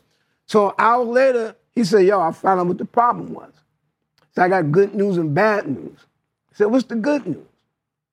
Good news. No, he said, what's the bad news? I said, I don't have AIDS. It's not the common cold. And it's bad, so it's cancer. It's gonna be the worst thing underneath. He shook his head. Yep. I said, yo, what the fuck is the good news? He said, if you do supposed to do, is 80% curable. Mm. And you mm. won't get it, you won't get that type of cancer again. It doesn't come back. And he said the only reason I said, well, what happened over the last two months? How come nobody could see it? He said, because you have an organ here and you got an organ here. The cancer was in between the two organs. It was like having like, you know, like like salami and two pieces of bread. God. So they couldn't see it. So when he went sideways, he saw something. And then he did some blood tests and some other shit. They found out it was cancer. Do you think it, it came from the stress of, of the music business? I They- think, I, you know what's funny? It depends. I don't smoke. I barely drink. I think everybody's got stress, bro. I think it could be music, it could be kids, it could be work. I, I think sometimes you you have certain genes, those genes get ignited. Okay. Now I'm Yeah. gonna tell you the truth. I was running around a little bit, or a lot, depending on what day it was. What you're running around, but I heard shooting sperm helps you from getting cancer. I, you know what I'm saying? I heard that when I you mean, stop having sex, could be. it, it hurts you more than when you It are could having be. It, sex. it could be, but I mean, it's, it's hard to say. I mean, you got five year olds getting cancer. You know what I'm saying? It's probably from the food with them right now. It's a whole lot of stuff Could be going anything. on. So many, so I, I- many I got, I got a question for you. 'cause We can talk about that. I got, I got, I got one more question for you. Okay. And this is some heartfelt. I need to know what were your thoughts and how you felt when you found out that Dre had passed away. Okay. I'm sitting that night, it's two in the morning. And I don't go to bed till late, so I'm already up doing some shit. Jimmy gives me a call. That's Jimmy Jenkins, right?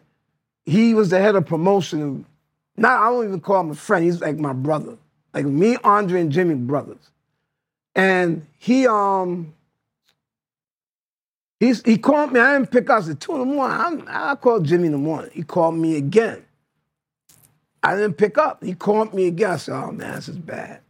He said, "Yo, man, Dre died." And I like, what? He said, "Yeah, Dre died." Yo, until the day of the funeral, it didn't hit me. And I, I was like, "Yo, Dre was just getting ready to do a big deal with BET, five film deal, and the first one was going to be the Uptown Story." They had interviewed everybody, talked to everybody. The first one was supposed to be the Uptown. There's no way that ain't gonna work. And we met in New York. He had this big thing in Newark when he was scouting for people. It was more publicity than trying to find people, even though he did find a couple of people. They actually found a girl to play Mary from that whole promotion. But hmm. he passed away. And when I when I went, it was kind of wild because it's like here's a dude who was huge in the game, big, but only 20 people could come to his funeral. No, because I, wanted Because he, he died right at the heart of the pandemic in May. Mm-hmm. Mm-hmm. And when we all now what happened was supposed to happen was we were supposed to all drive out to the cemetery and they was gonna play his, his favorite song before I let go. Really? Before I let go. And everybody was supposed to open up their cars, like you know, the roof and the, and the windows, and play the music, but it was pouring rain. So I was like, yo, man, like, It's crazy. this is all crazy. And I have to be honest, this is gonna sound crazy. It still ain't really hit me. Because you I can't comprehend, comprehend that he ain't here. So you have this mental thing of that they're not gone, they're just in another No place. place. You know, like they like you know, you have a family member, they go to My LA, sister. Oh, they move, and they move for a long time, right? Or they they, they used to seeing them, but they moved to Virginia or some shit. That's the way you look at it. I see him. You know what I'm saying? You don't see them as being like Gone. gone. To this day, I don't see it that way. Hmm. So You I know? wanted to know. So how would people find you, Kurt? Like, is there anything you wanted to ask him about his history before we go? Any questions? Because you be having key questions. You know what I'm saying? Stuff that I don't think about. Is anything we that you want to ask him before we go? I, I was gonna ask him about Gillie and ghostwriting again, like, cause that you No, don't get enough credit for that. trouble back here. Yeah, you know me. But you know what's funny? All those cats, they, okay, there was, it was a group. I used to work with a guy named Chris Schwartz. Chris Schwartz had the Fugees, Lauryn Hill, Cypress Hill, a couple of other acts. And he started his own label. And this is like years later. He says, Kurt, come on out. You know, I'm gonna get you involved. You don't have to move to Philly, come out here. So he told me about this group called Major Figgas. And the funny thing was, all of them wrote for other people. There was like 10 of them. And it was like five people, six people that wrote for other people. And Gillie was the leader. The only thing I'm going to say is this, this was my opinion, but I thought that the album wasn't finished. And they needed four to five more records. And some people didn't think, and just didn't go because I, I just think, I didn't think they had The material that, that- they needed. They had good records, but they didn't have like that The one. bang record. And I thought sometimes people thought because who they who they were, Mm-hmm. it would just automatically blow up. That wasn't the case. Because Gillie doesn't get a lot of credit for his ghostwriting, nor does he talk about it. Because He don't talk about it. Because he, He- had that because of that thing. I, I feel like that went on with him and Lil Wayne, kind of. Yeah. So he doesn't really talk about who he wrote Yeah. for beyond that. But I don't think he gets enough credit for what he contributed musically because it was more behind the scenes than Mm-hmm. in front of the camera. Big fan. So I, I leave it at that. Shout out to Gillie. Shout out to a real, Gil was cool. a real talented dude. You I remember we, we we went to some convention and we was playing ball. I was like, oh shit, Gillie could play. We was out there playing. And it was like all of them. It was like a, like like you know Gillie is a few other people. Mm-hmm. And I remember they played Uptown because I was I was already out uh, Uptown Yeah. doing some other stuff, but there was some people that were still at Uptown. They're like, Kurt, what side you on, man? You with us or you with Philly? I said, I'm with Philly today, man. But Yo, how do you feel about the relaunching of Uptown with Coi Leray being on You know what's and funny? signing people? I just found about that like two weeks ago. Wow. They said Coi Leray is on Uptown. I said, there's still a. I heard about They they, was, was going to relaunch it, but I didn't know that they actually did it. They got a new kid too from Harlem, Joe Joe West or something like that. Yeah. He's on he's he's on Uptown. They don't use the they don't use the cat logo anymore. Do Nah, I didn't see that. I, I, Is it still the Uptown if- thing, I'm, I'm supposed to host something for them with somebody else, and I asked them if I do. They need to have that logo. They up gotta there. bring the cat. They didn't say that. Mm-hmm. They didn't mention it though, but who who knows, yo? I didn't know. They, for years, I heard it coming back. I think somebody told me his son has something to do with it too, which would be I don't know. great. I, I just found out about it last week. Well, What's the cat represent? the cat supposed to represent Harlem. Like he's a cool dude. He's a cool cat. He wears sneakers. Nike told us to take the, the, the thing off. Mm-hmm. But eventually, I mean, not eventually, but in the very beginning, he was wearing the Swiss or the Nike. Was it like a Garfield type of shit, like a cool cat? Like, He was like a cool, like a cool cat. He wore sneakers and stuff. He because had a different cat, because outfits. a cat would right right now. If you drop the cat as as, as your Yeah, logo, Mark, it's up. yo, people would It's be like, up. yo, what is that? The merchandising alone what would is be crazy. that? Yeah. So Nike had a problem with the cat wearing the swoosh. Yeah, they didn't want the cat wearing the swoosh. Would they, they they send a cease and desist or they yeah, they? said take that shit off that nigga. So so Kurt, if they if they would find you right, how if people are looking for you, how can they find you? Because somebody had to connect us. but on you know what I gotta do? I gotta get my Instagram up. Oh man, I Okay. don't use I don't use Instagram, man. I use I don't I don't like you know what's funny about Facebook? I was fucking with Facebook, but then when the pandemic came, it was like an obituary. I was like, oh, Oh shit. yes, everybody so dying. I said I can't I can't look, Look at at Facebook. that shit. Yeah. I gotta get I, I- eventually I'm gonna get my Instagram shit back up. All right, but you can find them on Facebook. If You can find me on look- Facebook when I do go to Facebook. There you go. When I get the courage to go on it.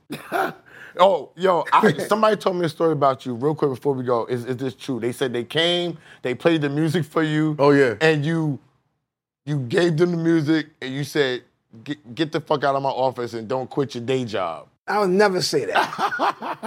Whoever said that is is is is is, is not. I would never say. That. Actually, I, I pride myself on if you came to my office and you had something there, I would say, look, I can't do anything now, but work on this, that, that, that, and this, and come back. that's what Father did. Father, I didn't take Father right out the bat.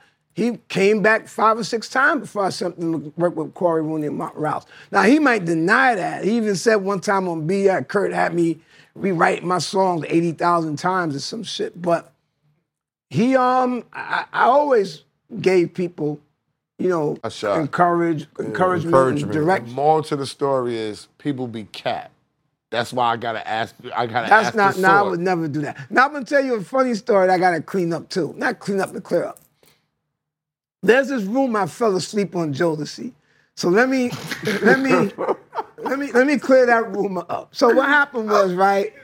I'm working in the studio with Jeff Redd. Jeff Redd had a huge record called You Call and Told Me eventually. He's actually was the first artist I signed and had a lot to do with the success of Kurt Woodley and you know, because he was a real like guy. He was a man. He wasn't a kid. He was a man. So he helped me a lot, you know, when I first came out the bat. And actually, he was the one who brought us Mary. So get to the point, I'm working with Jeff Redd in the studio, and it was supposed to be a session ending at 12 or 1. We went to 8 in the morning. Mm. So instead of going home, I went straight to the office. The original game plan was I'll work to 12 o'clock and go home. 8 o'clock at night, I'm still there. I'm on fumes. I'm heading to the elevator, and these kids come up in the elevator. Yo, man, who are you? You Kurt Woodley? I said, how do you know that? Oh shit, nigga, you- come on, man. You got we just came up from North Carolina. I said, yo, dude, I'm tired. I'm dead tired. Please, I gotta go home. No, we just drove up. Bob Celestin said that you should come and you should check us out. And I called Bob and said, Bob, like, yeah, yeah, Kurt, they drove up here because the management company was in Brooklyn and the label was in New York. So they had to come here because Bob said, look, I can't sign you. But Kurt Woodley's the A&R, so they jumped in their shit and came. I'm dead tired. All right, come on. So they start playing their music. Now I'm gonna tell you what, everybody knows DeVante Swing is no more for his ballads and mids mm-hmm. than his up tempos. But you go. Always wanted to be Teddy Riley. So he started playing his up tempos. So I'm like, and I'm getting the elbow, like, like I think it was either JoJo or K-Ci was trying to keep me up. And I'm nodding shit. Cause the music wasn't all that great to me. They said, yo, man, you don't like our shit? I said, it's cool. So I played them some other shit. Played them a Jeff Redd record. They make a joke of that today. Yo, we sold tw- 20, we sold two million records. You playing this Jeff, you played this Jeff Redd. Who who I know he did really well though. He did well, mm-hmm. but they was making some type of weird joke. This is years later. So anyway, um, I'm tired. I'm falling asleep. So I said, look, man, let me go get some cold water and put it in my face. Right? So I get to the water fountain, put some water on my face. So I'm walking back, and Heavy and Glenn, G-Whiz from Heavy D & the Boyz, and Heavy, yo, Kurt, they dope. I said, what? I said, you think so? I said, yeah. He said, Kurt, they dope. I said, I don't know, man. Have you? So I said, let me go in here. So Glenn comes back with me. He said, play the music. The- the- K-Ci and Joe, play the music. They Devon- played the And ballad. it was the brother Dalvin. Play the music. He started playing that ballad. the ballads. I was like, yo, these kids, I woke up, got energized. I went and called Andre. Andre came up, says, Kurt, I gotta take my girl to do something important. I can't change it. Here's my card. Put him in the hotel right next to where I live at, right? The rest was history. So they told somebody, oh, Kurt Woodley fell asleep on us. And I was like, yo, niggas, y'all ain't telling the whole story though. Yo, But Kurt. That was just to clean that up. that goes to what Esso says. There's a lot of times people go to label meetings and they say, yo, they thinking about signing me. And Esso's like, it ain't gonna go through. And they're like, why? If you're that good, they don't let you leave. They not And you just letting you confirmed go. it. You like, stay over here. Here's my credit card.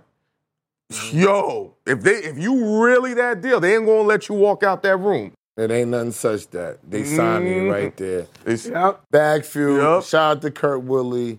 Thank you, man. I can't even tell you the stories and stuff that you told and the jewels that you dropped. Beautiful. I hope your platform goes crazy. And if I you hope so, too. And, and if you ever need us for your platform, Oh, it's give out. us a I, I call. might need info from y'all because y'all seen y'all, y'all got the solutions. no, I'm serious. The one thing I learned, you don't know everything, and you never know where you can get help and solutions. That's That's a true. fact.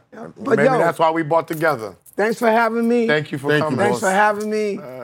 you know, We out. Boom. Shout out to Thompson Studios, 125. yep, this is hot. This is dope. Nice I like this back wall. And it's black owned. Get it right. And they mm-hmm. making moves. 100 grand. Yep, here. and they got the wall. Yeah. We out.